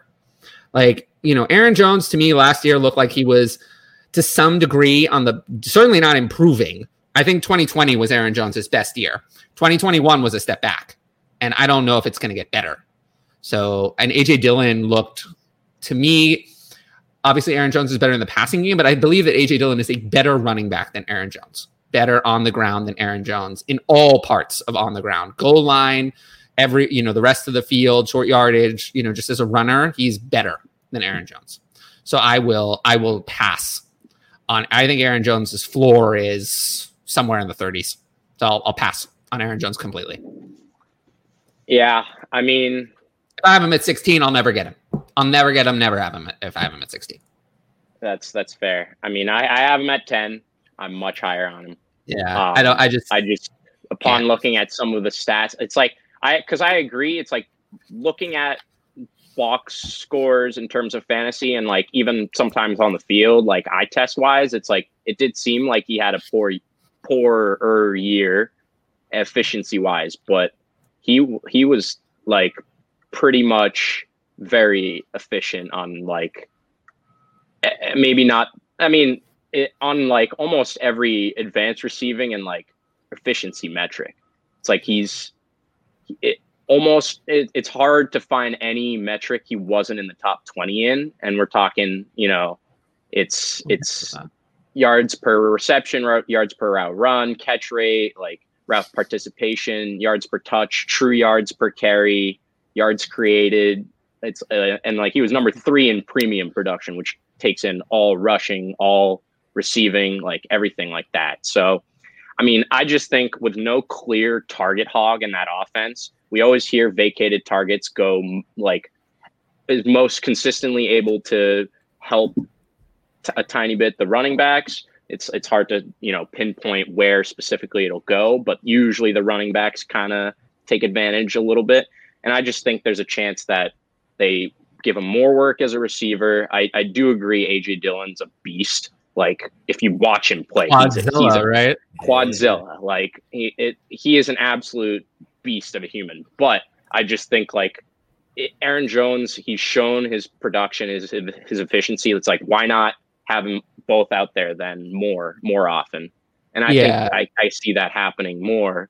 And I don't I don't see a world where AJ Dillon is clear cut their RB one and and Jones is playing that that uh, like satellite like third down back role, but I can see Aaron Jones not being the RB1 by season's end, but I do think he would absolutely still be like very involved. So, if that makes good, sense, you know, like a Nick Chubb slash Kareem Hunt when they were both at their peak, like at that kind of like usage. It's a good point. So, actually, Aaron Jones missed. There was there was something going on in the game against Seattle and then at, including that game, and four of the last six games, he finished with less than half of the offensive snaps. Week 13, perfectly healthy. There was no problem. Five carries. And that was last year. That was last year. It's just randomly. There were times even in the middle of the year, there was week seven, suddenly only six carries for some reason. He was randomly phased out of the offense for no reason. You know, there were plenty, there was more than one game last year where he just randomly vanished and AJ Dillon was suddenly taking all of the touches. I remember it. You know, there were many times where it happened, and that was last year. I think now I just I just can't. He's the only one in that tier who has a real threat, a threat to overtake him. No one else has that threat.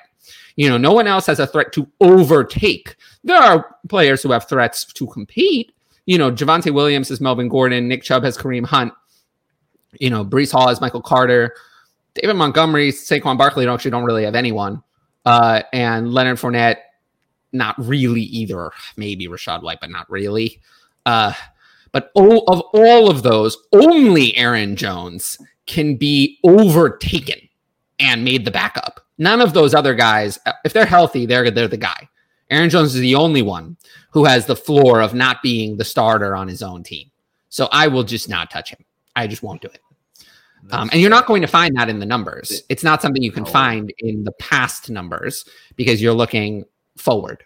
Remember free so, Aaron Jones? Remember that campaign? Fair. What was it? Oh, I mean, ago? we've been talking about that for years. But you know, I just Aaron Jones is just an avoid for me. Look, I, I gotta uh, throw out the narrative here. Like it's it's probably false, but I just want to throw it out there would they push AJ Dillon more to make that draft class look kind of decent? Because remember they drafted maybe. I, I, don't think they're thinking it's about a false, that. It's a false narrative.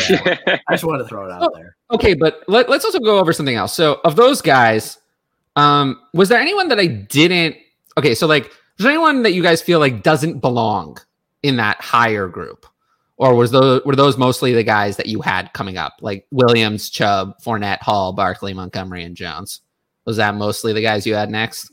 I had I had Montgomery. I, I, had I have Montgomery slightly lower. So Montgomery. everyone else you listed, I have them not in the same order, but in the same tier, like you're talking about. Yeah, I feel like of those players, um, there are some that are more worth talking about than others. Javonte Williams, I feel like he kind of is what he is. We know that he's going to split some time with Melvin Gordon. If Melvin Gordon went out in the Russell Wilson offense, Javonte Williams has a top three ceiling. Uh, mm-hmm. but if Melvin Gordon plays, I think that and is healthy, I think Javonte Williams is more of a low end RB one, which is where I have him ranked at uh, ten. I think that that's pretty uneventful. I've seen him mostly ranked in that range between you know eight and fifteen for most people. So I don't think that's very interesting. The one I think is completely un- uh, completely uninteresting and really isn't even worth addressing is Nick Chubb at eleven. He's been a low end RB one the entire time Kareem Hunt is there. He's good. Uh, now, if we get Deshaun Watson for the whole season, maybe I'll move him up a spot. If we have no Deshaun Watson, I might move him down a few. But that's the, the the Deshaun Watson suspension is the only interesting thing with Nick Chubb. Nothing about Chubb himself. We know what he is. Um, Fournette, I have Fournette at twelve, and I don't think that that's that low. But you know, maybe some people would. I have him at nine. nine. I'm at nine as well.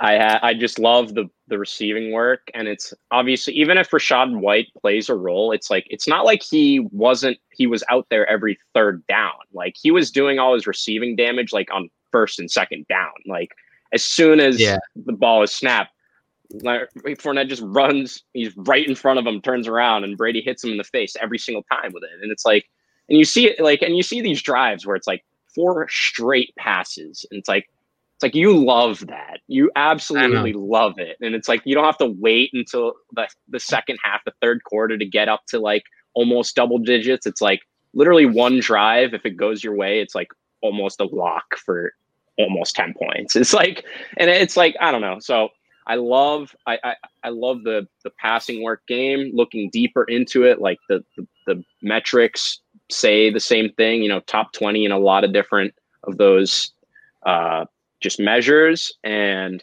and I think even if White figures to play in, like even if he's the new, you know, third down like Gio or whatever, it's like I just think Fournette's going to do enough work on first and second down still to to really just be rock solid. Yeah, you got to account for Chris Godwin probably going to miss some time. He tore that ACL really late in the season. yeah, week it was, but I think it was thirteen. Yeah, against the Saints. Yeah, yeah. Um, but yeah, no, I, I get it. I just, I mean, I don't really think Leonard Fournette is that good. like, there's a talent aspect to it too. Like, I just don't. That's why I have him at 12, just for the the risk. Yeah, uh, I, that's fair. It's like, but he just volume, the team he's on, the quarterback he has. It's just like it's hard to keep him out of your top 12. Well, if if I ranked him where I thought his talent was, he wouldn't be in the top 12. So, well, no, no, like I, I, factored that in. Yeah, no, no, no. I, to I a degree. um, what about so yeah? Had Breece Hall at 13, which I suspect Ryan had him higher and you had him lower, Conan. Um, I do so have him a little bit lower. So let's talk about that. Ryan, why do you have him higher? Look, I love the college. I I'm higher on the Jets than most people. I guess that might be it. Yeah, it's, it's definitely it. I, I think Zach Wilson's going to take a leap this year. Garrett Wilson's there now as well. Their O line was decent last year. Uh, you know, granted, Mekhi Becton comes back healthy. We don't we don't know what's going to happen there, but I'm all in on the Jets and I'm all in on Breece Hall. It's it's as simple as that. He, he's got the receiving upside. He's got hopefully the quarterback taking the second year league, which which we know is a common thing that happens. And he's just gonna be a workhorse. Michael Carter's, yeah, yeah we know he's not gonna do much this year, but Breece Hall is gonna take over the job, and I can't wait to see it. So, so where do you have him? 10? 11. 11. Okay. And Conan, where do you have him? I have him at 16. 16. I think consensus yeah. is in the 20s, so we're consensus all higher. Uh, yeah, I mean, I I love obviously everything you said is true. I just I'm just hedging against the if the the Jets just keep jetting around and and they don't really take that leap. I mean, yeah. I, I, would love to see it. I, I thought Wilson, you know, showed especially with his legs a little bit. Um, and like you said, Michael Carter, eh, like he did all his damage with Mike White. Like I don't I care know. really. like and and he won me. He won me those weeks when he had Mike White for sure. He was the RB one one week, and it's like I it, I will I thank him for it. But there's a new new guy in town, and he looks like he's going to take most of that work. And so I I love I love the talent. It's just more so I I'm not fully bought into the Jets. I just you know I, I, I can easily see him sneaking in to the back back of the first uh, or top 12, but I just don't see him like being a top five or seven guy, even if everything goes well for the Jets. It's like, I, I yeah. look, I, look, I can't argue that one. yeah. It's one of those things. If, if the Jets don't take the leap, then yeah, we're well, my take's wrong. But right now we're on underdog. He's going at RB eighteen, so we're all higher. Than okay, we're all higher. So. Um, yeah, no, and I get that. I just um, I just like him, I guess. Um, and if you're here as well, make sure to hit the bell, uh, subscribe, like the video, leave a comment, all of that. Uh, I really appreciate it. Goes a long way. So um, yeah, thanks if you want to do that. Uh, but yeah, so let's see. So we talked about Breece Hall. Uh, we talked about Aaron Jones enough. I had Barkley at 14 and Montgomery at 15. Uh, Barkley, I feel like I've talked about Barkley enough. We know I don't like Barkley. I'll never have him if I rank him at 14. So. Yeah.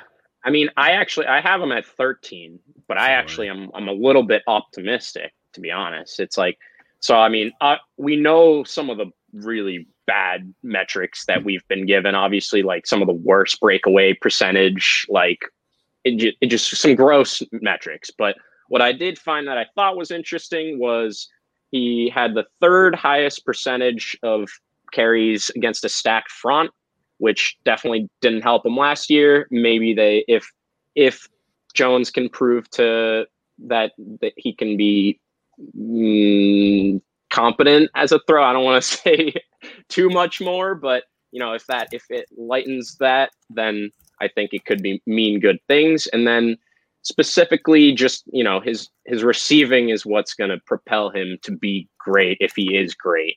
Um and you know his route participation and his target share were both top 10 so yeah. I mean, um yeah. he's not and the then, same guy. Oh well that's well, let's do this first we'll get this is a different question yeah. Burks and Hawk and Cook or James Cook or Dalvin Cook and Pittman non-tight end premium. So yeah uh, I will take Burks, Hawk, and Jay Cook. Ooh, this is tough. It is we're tough. Talking, uh, we're talking Jared Cook. Or? No, no, no. James Cook. um, come on. I mean, if it is Jared uh, Cook, then yeah, right side. But yeah. Uh, let's see, man. I mean, for me, it's tough. Like, I, I, guess I think Dalvin Cook and Pittman are worth more. Uh, but it's not like I really want to trade into Dalvin. No. So Tough. It's, it's how you a little project. souring on. It's a fun. It's a, a fun brother brother trade. True. um. Yeah. I feel I like I, I, think I go Cook and Pittman too. Yeah. It, let's look at it this way. If I have the other side, this is just not what I'm doing with those assets. I'm not trading it into Cook this way. If I have Cook originally, I probably want to do something different than make this deal. I think I can do better for trading Dalvin Cook away. So I think that's kind of my take on this trade. Keep and Tyler bringing on different. yeah, I agree with you. Yeah, I'm, I'm big on Pittman. Uh, mm-hmm. Tyler bringing on different analysts is great content. You love to see it. I appreciate that. Uh, I have tried to do that as much as I can on this show. I will say that this is a difficult time to book guests, just show time wise. Mm-hmm. Uh, it, it is difficult. Um, if I'll just say this if you're watching this show and you're interested in being on this show as a guest, ask me. I'm not promising I'm going to say yes, but I will say that there are quite a few people who are in my chats or just like you know, in kind of like my circles on Twitter who just ask me. They just ask me, like, can you help me? Um, and I, you know, I always admire it, you know, the guts to take a shot. So, if you're watching and you're interested in potentially being a guest on the show, just find me. uh, all right. General Superflex Dynasty PPR startup question in a point per attempt league. Start one running back. Uh, is late fourth too soon to grab Kenneth Walker? The top two tiers are gone. Um, pretty close to DLF ADP. Uh, yeah, I would say it's too early. Yeah, uh, especially one running back. Yeah, I mean, a little early for me. Not too bad. I'm in the startup right now, and we're in the middle of the fifth, and he's still not off the board yet. That's yeah, I think it's so. a little early. A little early. Is that one, one QB? It is a oh, point wait, no, per super flex. Point it's a point yeah. per carry. It's a point per carry, so it's it's not bad. Wait, it's like point I, per oh point per attempt. Oh, I assume okay, it's not yeah. a full point per carry. Those are crazy. Yeah, but that seems. It's probably like point. It's usually point two, but. I mean, I assume you have an early fifth. I mean, is there anyone else on the board that you yeah, want? Like, I mean, it's fine. I, I, I not, assume you have the early fifth. That might I might be wrong, but yeah, it's fine. Uh, all right. So I said this in the private chat, and I'll just I'll just say it out loud as well. We are obviously I have realized that we are not going unless we wanted this to be a three hour show. We are not going to get to all the running backs because I don't want to just breeze. Honestly, I don't want to breeze through. Uh, a, you know some of the guys we have to talk about, especially the next range, the back end RB two range. I actually want to talk about all of them. Uh, so I don't want to breeze through it. So what we're gonna do is we'll um, I'm gonna leave the uh, the rest of the running backs for next week when we have who do we have next week? Jesse. So Jesse and us, we will talk about the rest of the running backs starting from whenever we leave off next week. Um, but yeah, I'm kind of hoping to go through. I have an, another tier after this one, and I'm just kind of hoping we go through that tier, and then we'll we'll call it a, a day for this show. Uh, but I, I a lot of those guys in that tier, I have a lot to say. So it will, we, we got, we probably got at least another 30, 45 minutes of the show. uh, are you, do you have new, is this a Jerry Jeudy hurting himself in practice? What? Oh, uh, oh I, was I, gonna, I was gonna ask. I was gonna ask Conan later if he had anyone after what we what we covered higher than any uh, consensus. Oh yeah, we'll do that at the end. Yeah, uh, yeah, we'll do that at the end because uh, I know that Conan prepared to talk about everyone. so we'll, we'll Conan, bonus, Conan's least is a little bonus segment uh, for the people at the end. Um, but yeah, you know what? I've, I've just decided. Well, running backs and wide receivers are so important. We'll take another show next week about running backs, and then two more shows. I think it'll take two shows to do receivers as well. So we'll probably have two shows about that as well. So, you know, yeah. we'll be on this for a little bit longer than I thought, but that's okay. It's extra content. Right. Saves me from having to plan two more shows. Uh, all right let's get back to and also there's a lot of questions in the chat. Superflex, uh Deshaun Watson or Zach Wilson, Amon Ra in a 24 second. Um not enough. Watson still. Yeah. I think you I can know. get more for that in Superflex. yeah. you can get can yeah. get more than that. I agree. 23 first, and I changed my mind, probably. Yeah, so would I. Exactly. Should I trade Gibson for Michael Pittman in Dynasty? Absolutely. Yes. I'm the biggest Gibson fan here, and yes, do it. Yeah, no, um, well, you know, it that one backfired on me. One of my yeah, backfired. Um, not as bad as Parris Campbell. Oh, I just God. traded Parris Campbell actually. Um, in one of my Patreon Parris Campbell today. Um, one per per attempt.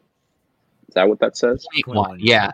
Uh, yeah, yeah, okay. So it's not Clyde Aker. Is this your real name or is this Clyde Aker, Clyde and Akers. I want to know if this is your real name.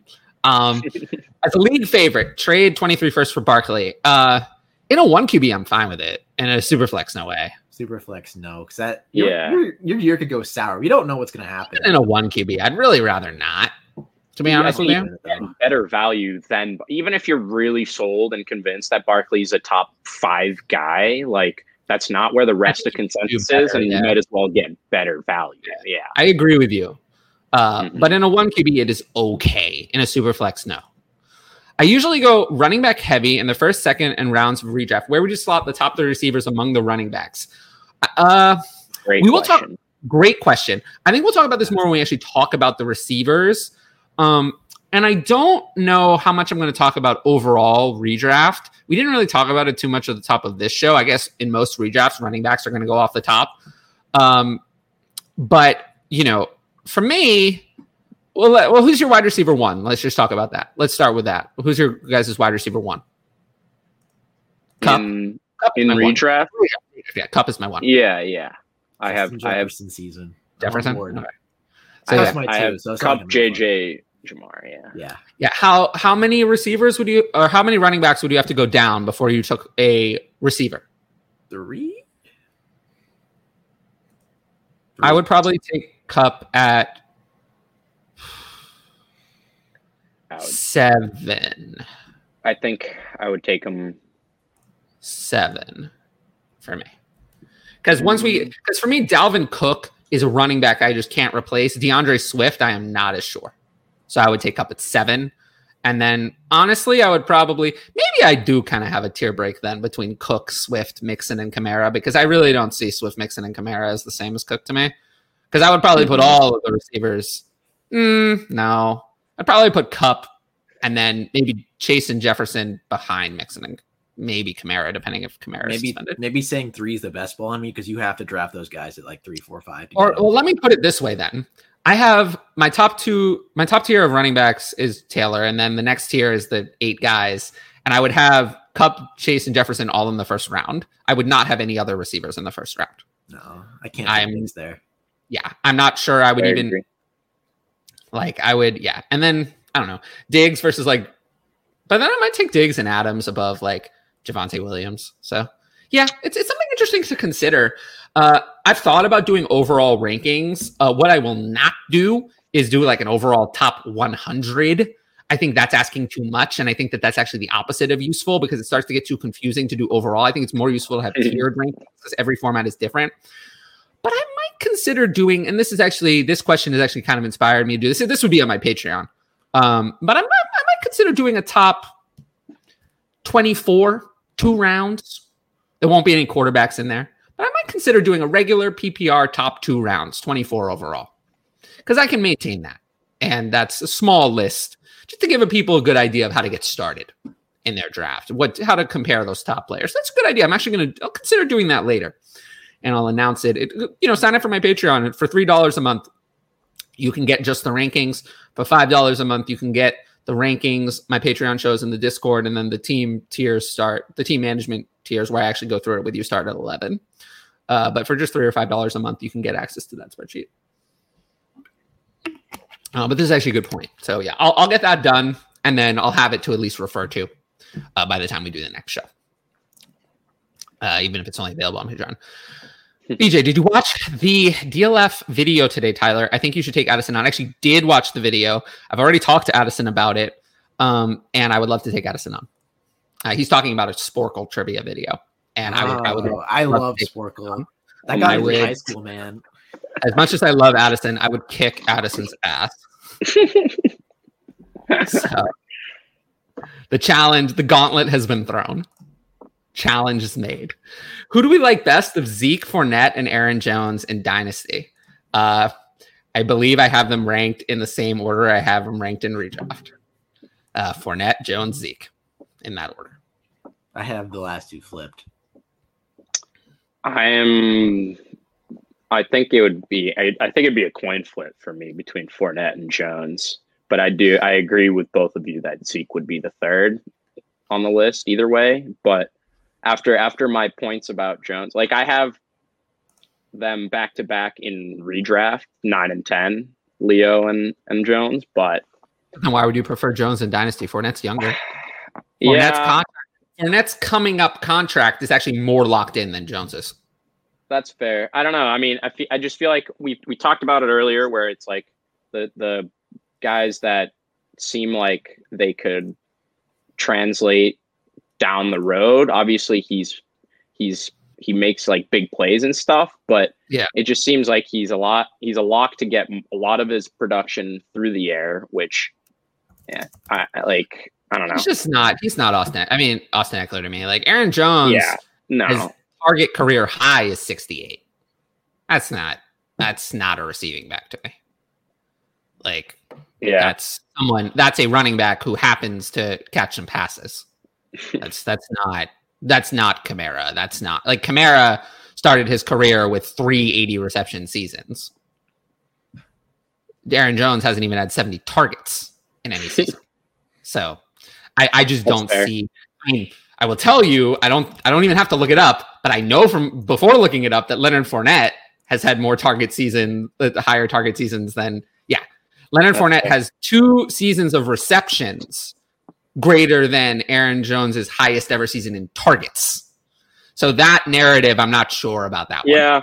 that's fair. That narrative fair. doesn't sound correct to me. And I'm sure if I looked at Ezekiel Elliott, I would find the same thing that he actually has more as yeah. well than Aaron Jones. I mean, he, him, I'm just worried about in terms of the general like full yeah, workload. Just, yes, Ezekiel Elliott, for the record, carries. does have uh, three target seasons higher than any than Aaron Jones' career high. That's fair. So, so it's I'm just pointing this out so that people realize that Aaron Jones is uh, kind of the way people characterize him is like a receiving first back is inaccurate. Is an inaccurate uh, characterization. The reason he's been so good is because of his efficiency in the rushing game. Large numbers of touchdowns scored, high yards per carry. That's why he's been so good, not because he's a PPR monster, just so that people know. Uh, and sometimes I fall into that trap too, uh, thinking about it. But yeah, so I think we talked enough about uh, that. Let's talk about, before we move on to my next tier, let's talk about David Montgomery, who I have at 15. And it seems like you guys both had lower. So let's start with Ryan. Ryan, where did you have David Montgomery? Oh boy. I am at 23. You have him at 23. So my next tier, we're gonna get to my next tier, and we'll we'll then we'll kind of start to wrap up. My next tier goes down to 23. so you would have had him at the bottom of my next tier. And then Conan, where do you have him?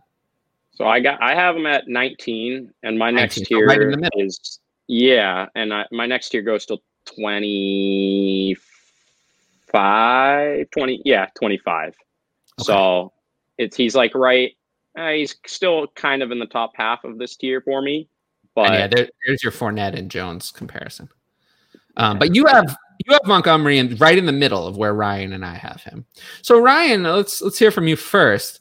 Why why at 23? That seems very low to me, considering he's I believe finished higher than that he each has. of the last two years by a lot.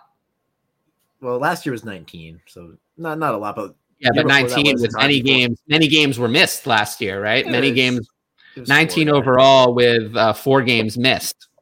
So now he's all the way. It, it, just seems interesting that he's all the way down it, at 23. It does seem interesting when I was placing them. I, I'm like, maybe I characterized offense into it a little too much in this early one. The offense I, was terrible last year. I mean, it can't be worse than Matt Nagy.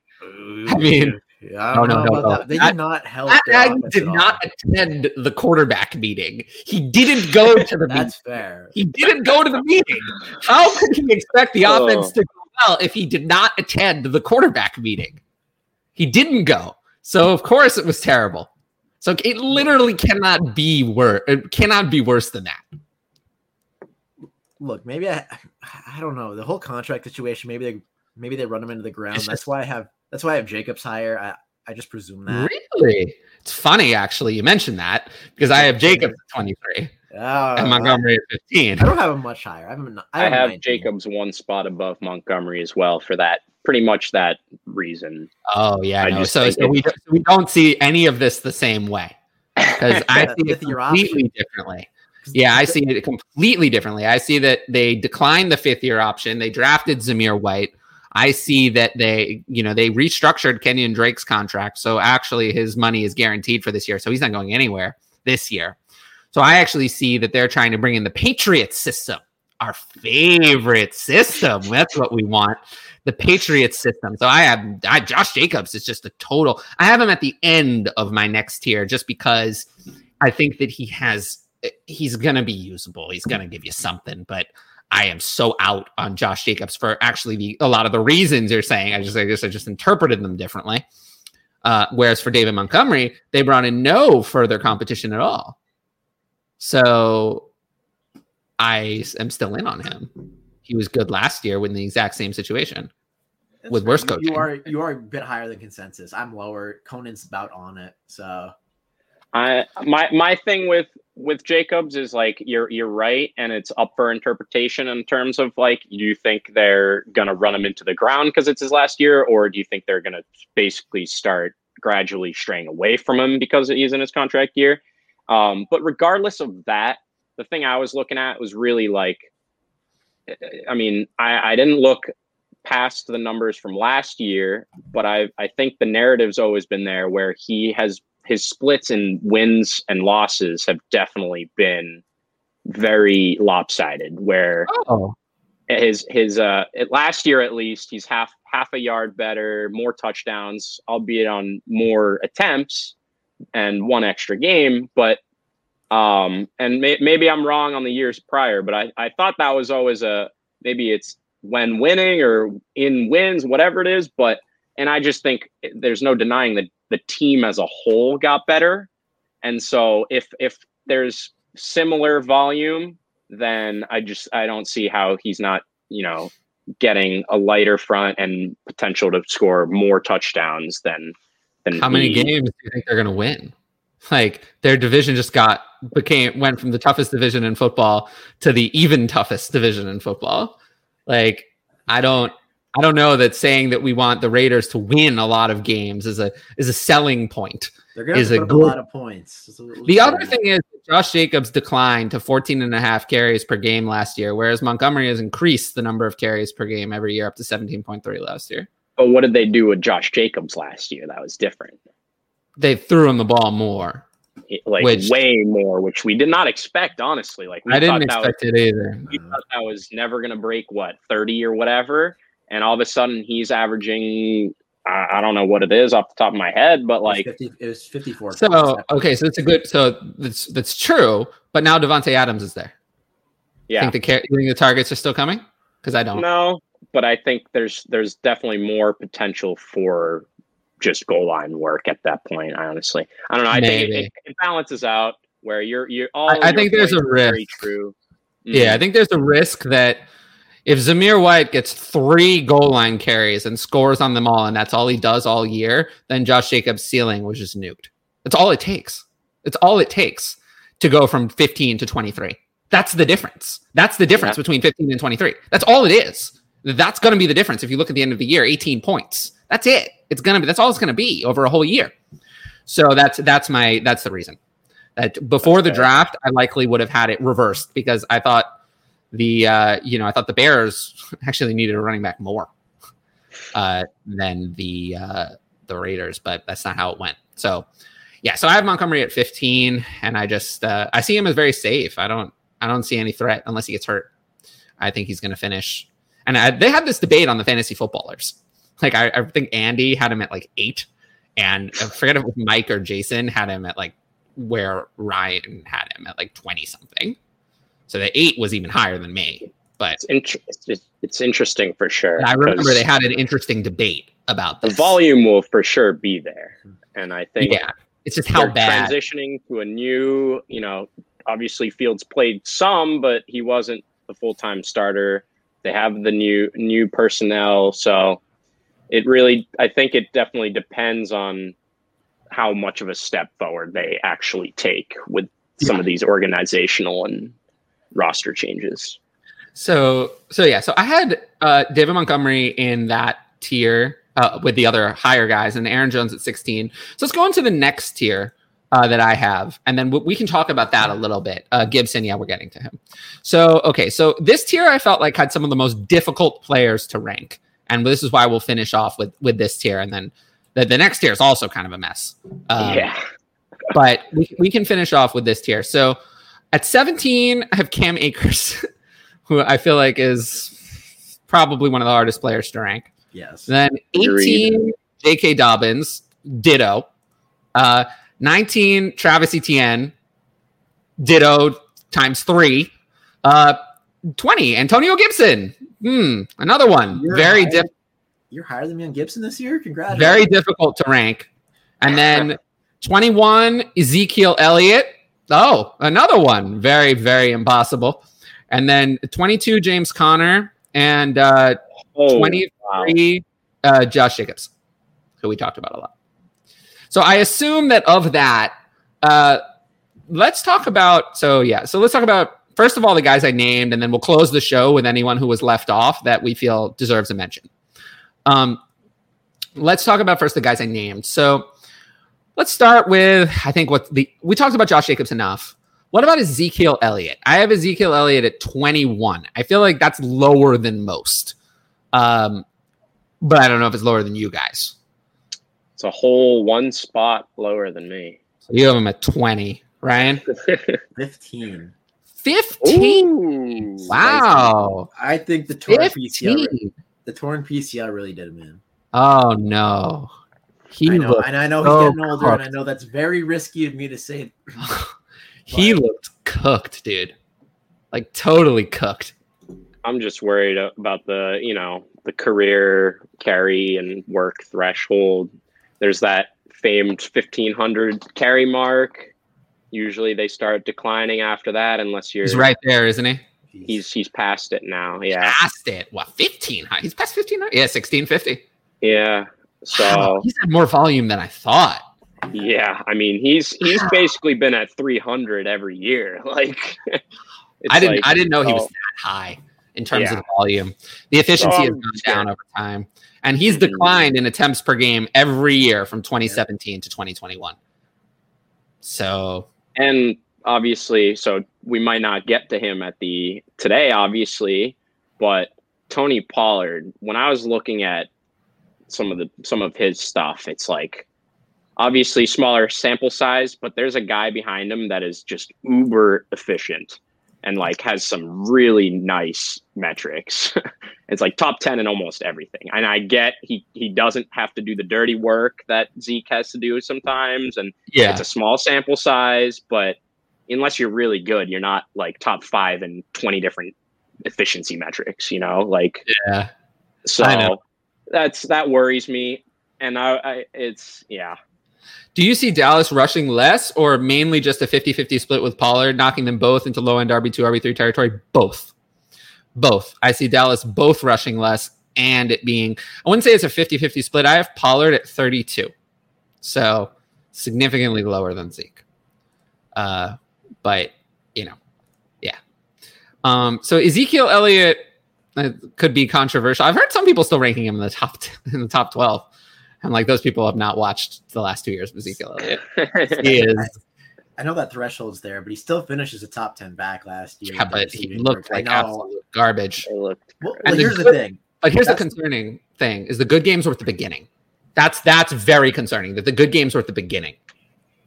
I, I guess I rank differently. I, I I assume you rank on points. I rank on where I take like take them. No, I rank on the ladder like you do. I don't do projections. Well, so I, I rank on where I'd take them but I don't want Ezekiel Elliott because I think he's washed. I just think that's the that's the area right before all the guys the question marks we were talking about, like Travis Etienne, J.K. Dobbins. I know Zeke has his own, but Zeke has long they have list. youth. They have youth and, list. and you have youth on their side with their volume workload. Yeah. And that's just like that's enough for me. Like I, I'm, and I hate to bash on Zeke. Like he's been a stud for years. He's oh, got Zeke a crazy bell cow role. Like yeah, and it's like, but you can't. It's hard to deny. Like like you said, what sixteen hundred something carries over his career. It's like that that fifteen hundred mark is usually pretty deadly. Uh, yeah. You you see Tony behind him in the wings, just like wanting to get more work.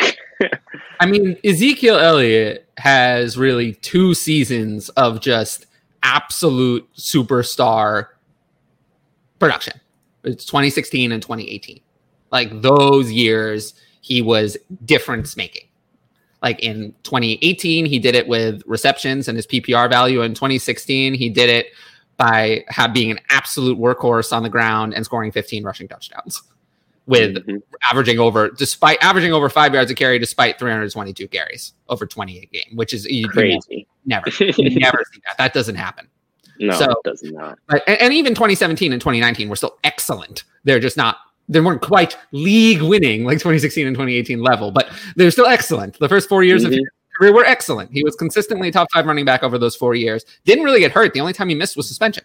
So he had four years of excellence, and that was it. Then we had good, and then we had washed. So that's and now it's going to be more washed. And then look, I won't be drafting him at ADP where like his consensus consensus at all because remember I had Breece Hall ahead of him and Breece Hall's going behind him by almost a round at this point. I'll just take Breece Hall instead. So that's crazy. yeah, I just don't understand why people wouldn't take David Montgomery over Ezekiel Elliott because he's going to get the same volume and he's not washed. I, I mean, I got him. More, I got him a spot ahead. yeah. Um. So yeah, that's. I think we can. I don't think. I think people know that I'm not going to be in on Ezekiel Elliott. I don't think they need. They don't need. They need. Don't need repeating that I don't like Ezekiel Elliott. Um. So let's talk about some of these other players that I think are interesting. So I have Cam Akers at 17. I've heard some people having him in the 30s. Um, I haven't really seen anyone too much higher than 17. No. So. Yeah, I mean, you you listed a few. I think you you went Akers, Dobbins, Etienne, Gibson. Yeah, is that right? So That's I have I have that. Well, I have Akers, Dobbins, Gibson, they're back to back for me, but I actually have Travis Etienne a little bit higher than that. Higher. Okay. I'm a, I'm a, I'm pretty bullish on him. I just I think with no Robinson to start the year potentially, I think he's he's back with his buddy buddy Trevor, and I think just the offense.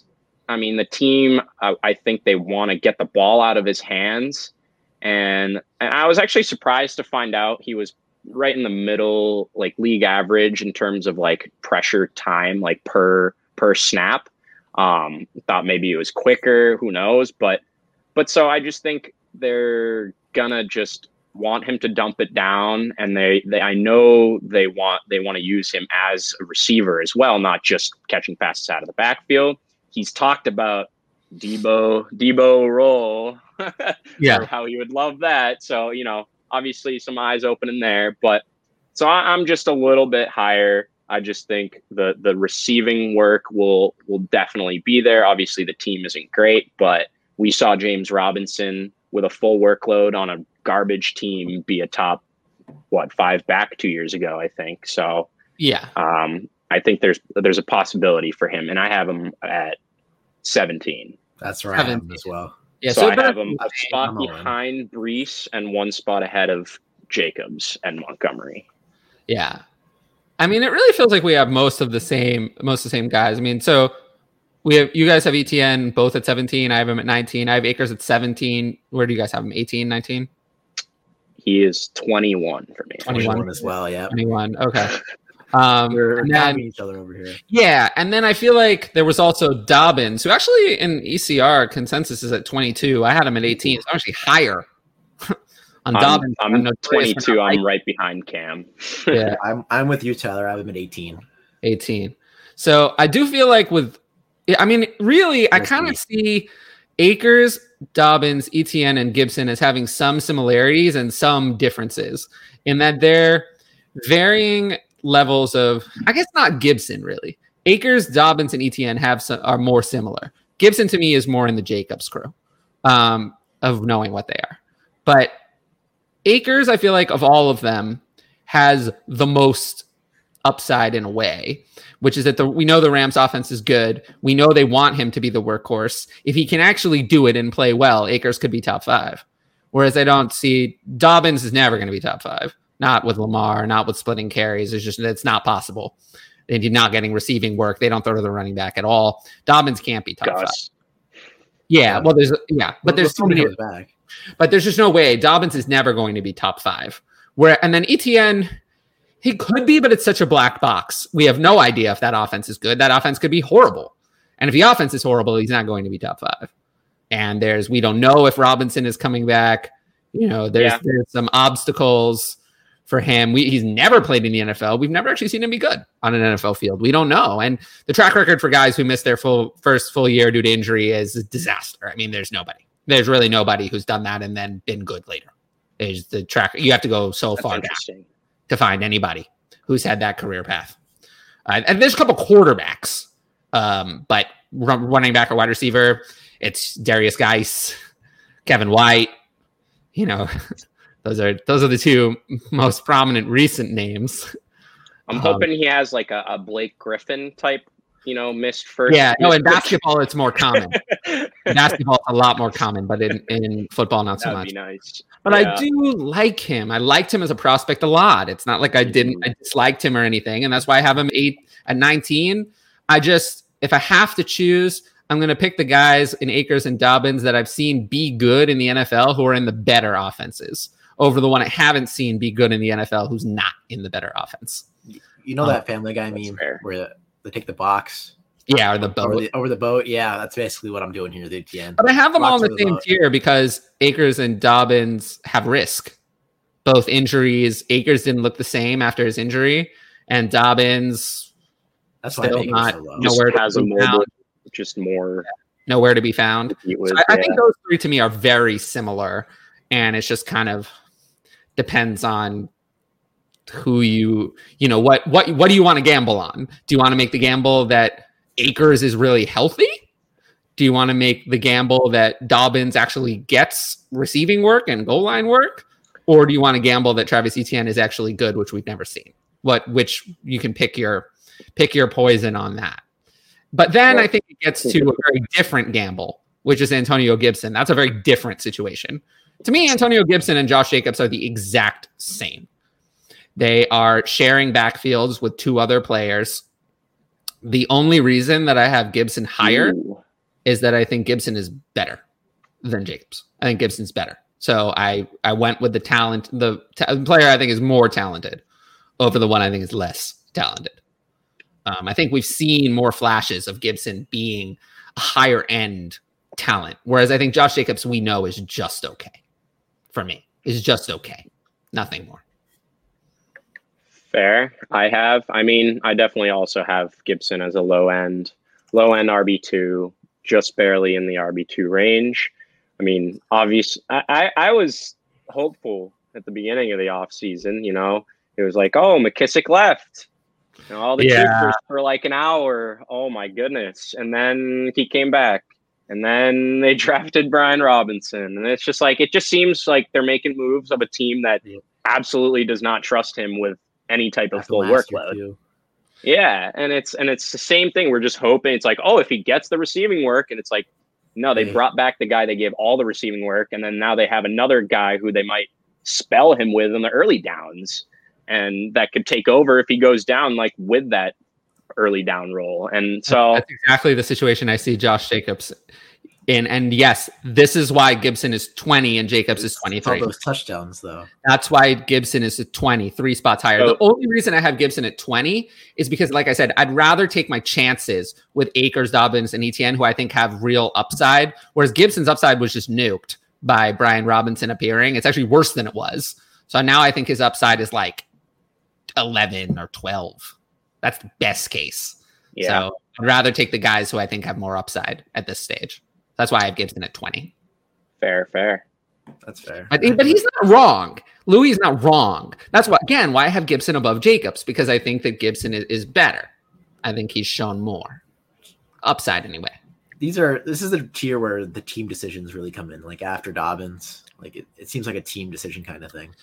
Um, I don't really Kinda. think about it that way because you can always, unless you're playing a best ball, maybe. If you're playing a best ball, maybe. But if you're playing a redraft draft or like redraft where you draft and then just play, or a dynasty where, where you're ranking as if uh, you have these players, I, I don't think about it that way. I just think about because you make moves.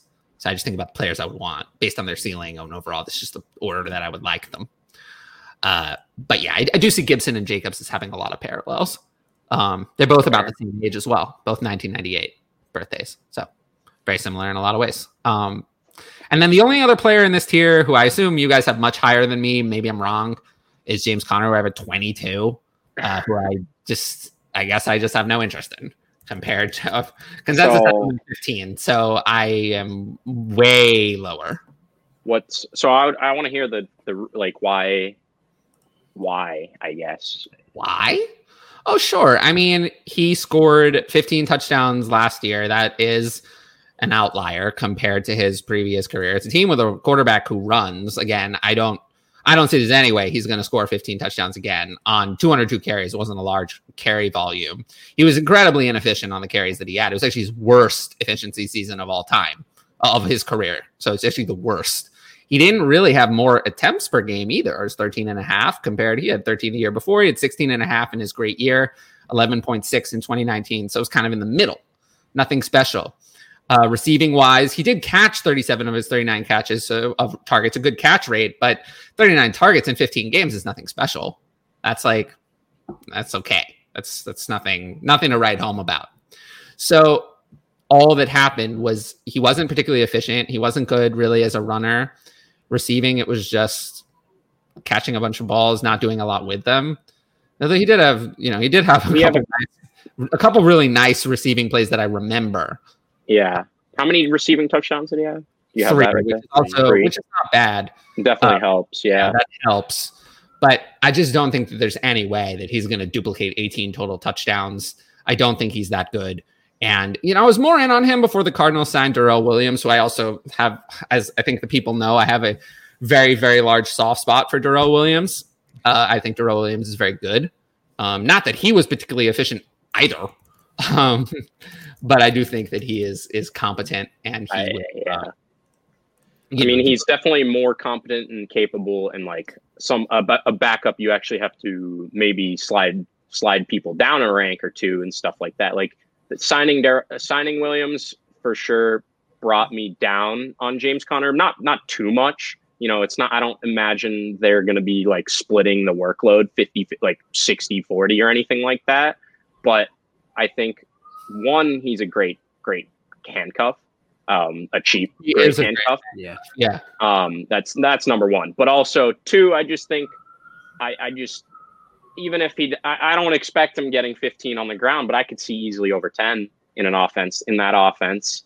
And and it's like I think hasn't someone gotten at least 10 each? Like didn't Kenyan Drake have like 12 or something the year before? Like like they have someone that's just a pounder each year. It seemed the last two years, and and I think it's cause, and I think as it as we go on, I think they more so don't want Kyler to do uh, you know like a some type of read where he tries to run in. Like if they're on the within five yards, I think they want to be able to just let someone pound it in. And obviously Conner was able to do that.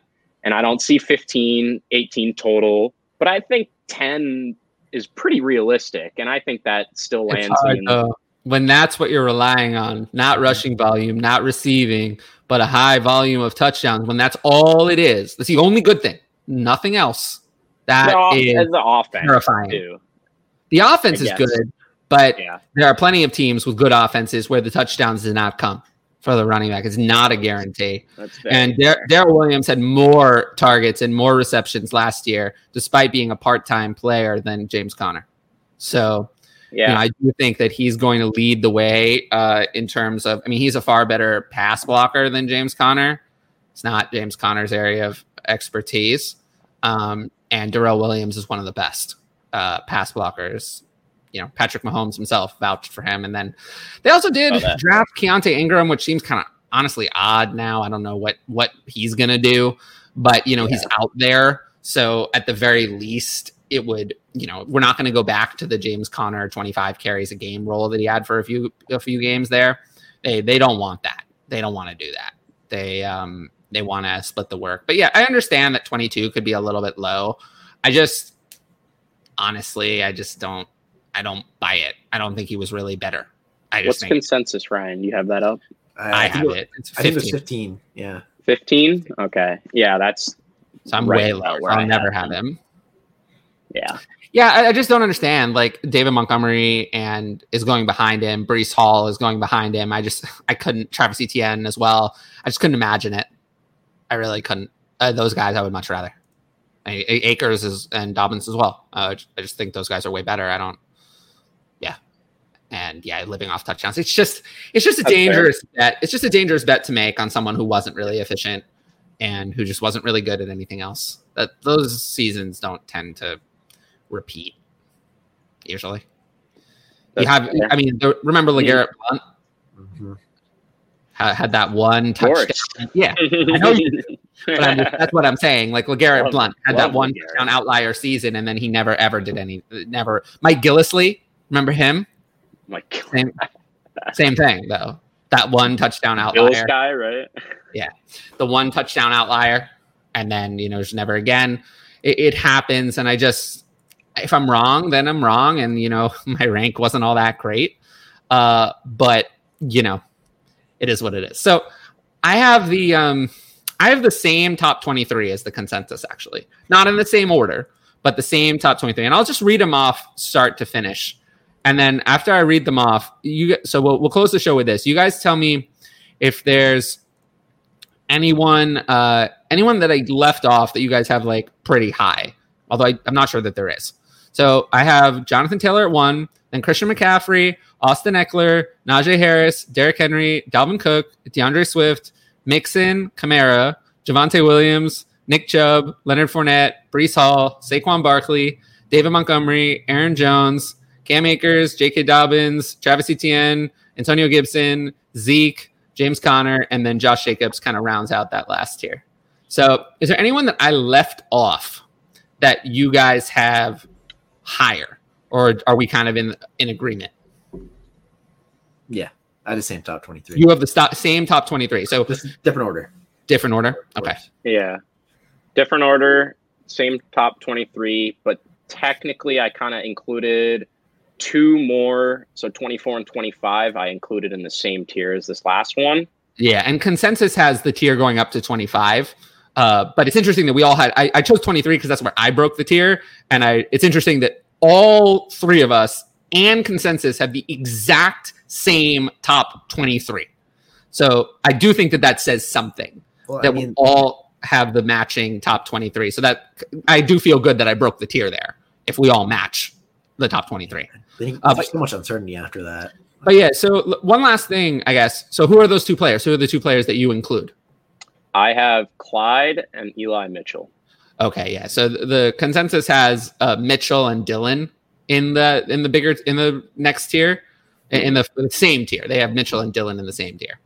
Um, I just think I, it's it's the ambiguous like Eli already obviously like kind of broke out his rookie season, but they drafted you know Tyrion Davis Price, Jeff Wilson's yeah. healthy.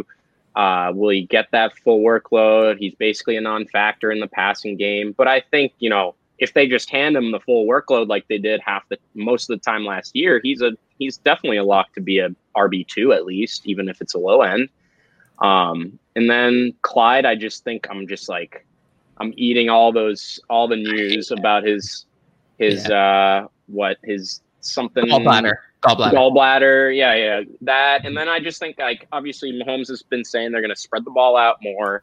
Uh, I just think you know no one's going to be the clear target hog besides Kelce in that offense. Like I don't think any of the one any one receiver is going to step up and like rep- not not replace obviously, but get even close to as many targets as Tyreek. So I think you're getting heckled. I don't know. I think I, I believe in the pass catching work. I know they signed Rojo, but I I I just think it's it's there. It's there. I don't know. I'm cool. sure it'll backfire on me like it has. I, I think it will. Yeah. few years, but you know. Oh man. I have um I do have Mitchell at 24. I debated yeah, why. I debated if Mitchell belonged in, in the tier with the other guys, but I chose to leave him off. If it's more clear uh, that he's really going to be the guy, like for sure, uh, then I will I will move him back into that tier. But it's interesting we all have Mitchell at 24, and consensus mm-hmm. agrees with us with having Mitchell at 24. After that, I think it would go off the rails. Um, I have 29, so way lower. Um, but yeah, after that, I think it's so Mitchell was kind of the one who was like between tiers for me. After that, it's a clear drop, like significant. I debated which tier to put Mitchell in, and it's interesting. We all had him at 24, so maybe he does belong in in the uh, I guess my tier four. Maybe he does belong in there, uh, but after that, it definitely gets you know because yeah, honestly, like would I really prefer Mitchell Mitchell versus Josh Jacobs? I feel like that's kind of a toss up. So maybe he does belong in there. Maybe I should change that on the fly. All right, things happen. Things happen on the fly. So yeah, I just put Mitchell in that tier, I guess, with Akers, Dobbins, Etienne, and Gibson. Yeah, because Mitchell's kind of the same bet to me as Jacobs in a, a lot of ways. So yeah, that's where I, I kind of that's where I felt that tier yeah. kind of ended, and there's a little bit of a gap between the next guys that are, you yeah. know, yeah. Because yeah. to me, the difference between Mitchell and the other guys is a pretty big gap. So maybe Mitchell more belongs in that in that uh, fourth tier. So we did the first four tiers today. Twenty four running backs. We talked about a few other guys, uh, and then I have uh, I still have yeah uh, the other half of the running back range to discuss. And I think in some ways that'll be it'll be a very different discussion. It'll be a discussion of the second half of the range. Uh, a lot more speculative guys. Um, let's cover the last few questions in the chat, and then we'll uh, close up the show. So Louis says, name a few running backs you take James Cook over. Um, uh, redraft. Um, I mean, I have James redraft, yeah. pretty low. Yeah, I have James Cook at I have him at thirty-five, but um, eh, I mean, in in redraft, you know, he's uh, just ahead of like Rhamondre Stevenson, Gordon, Pierce. Yeah, yeah I'm, I'm not thirty. 30 yeah, I have him. I have him lower. yeah, I have. I, I don't think I'll be Stevenson right above him, but I have him over Rojo and Dameon Pierce. So the next two underneath. I won't get any Cook at 35. So only Ryan yeah. would have any Cook with his ranking of 30. Um, consensus consensus is right now at 34. So you might actually. Mm, I don't buy it. I don't believe that consensus. I think that consensus is a little behind. I think consensus is more around where you have him at 30. Uh, Mitchell in a second for 106. When now, uh, I, yeah, I'm take the 106. Yeah, I'll take Jameson Williams. Jameson Williams, Pro- probably. And as always, thanks for the show. Yeah, no problem. I love I love doing the show.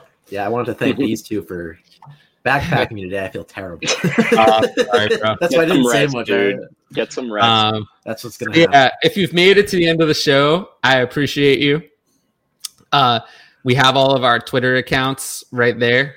Mine's mostly blocked by the. I guess mine's mostly blocked by the mic, but they're all right there. Uh, you know where to find me if you're here on this channel uh, and you like you like the video, leave it a like, leave it a comment, subscribe uh, to the channel. Subscribing is obviously the uh, most important.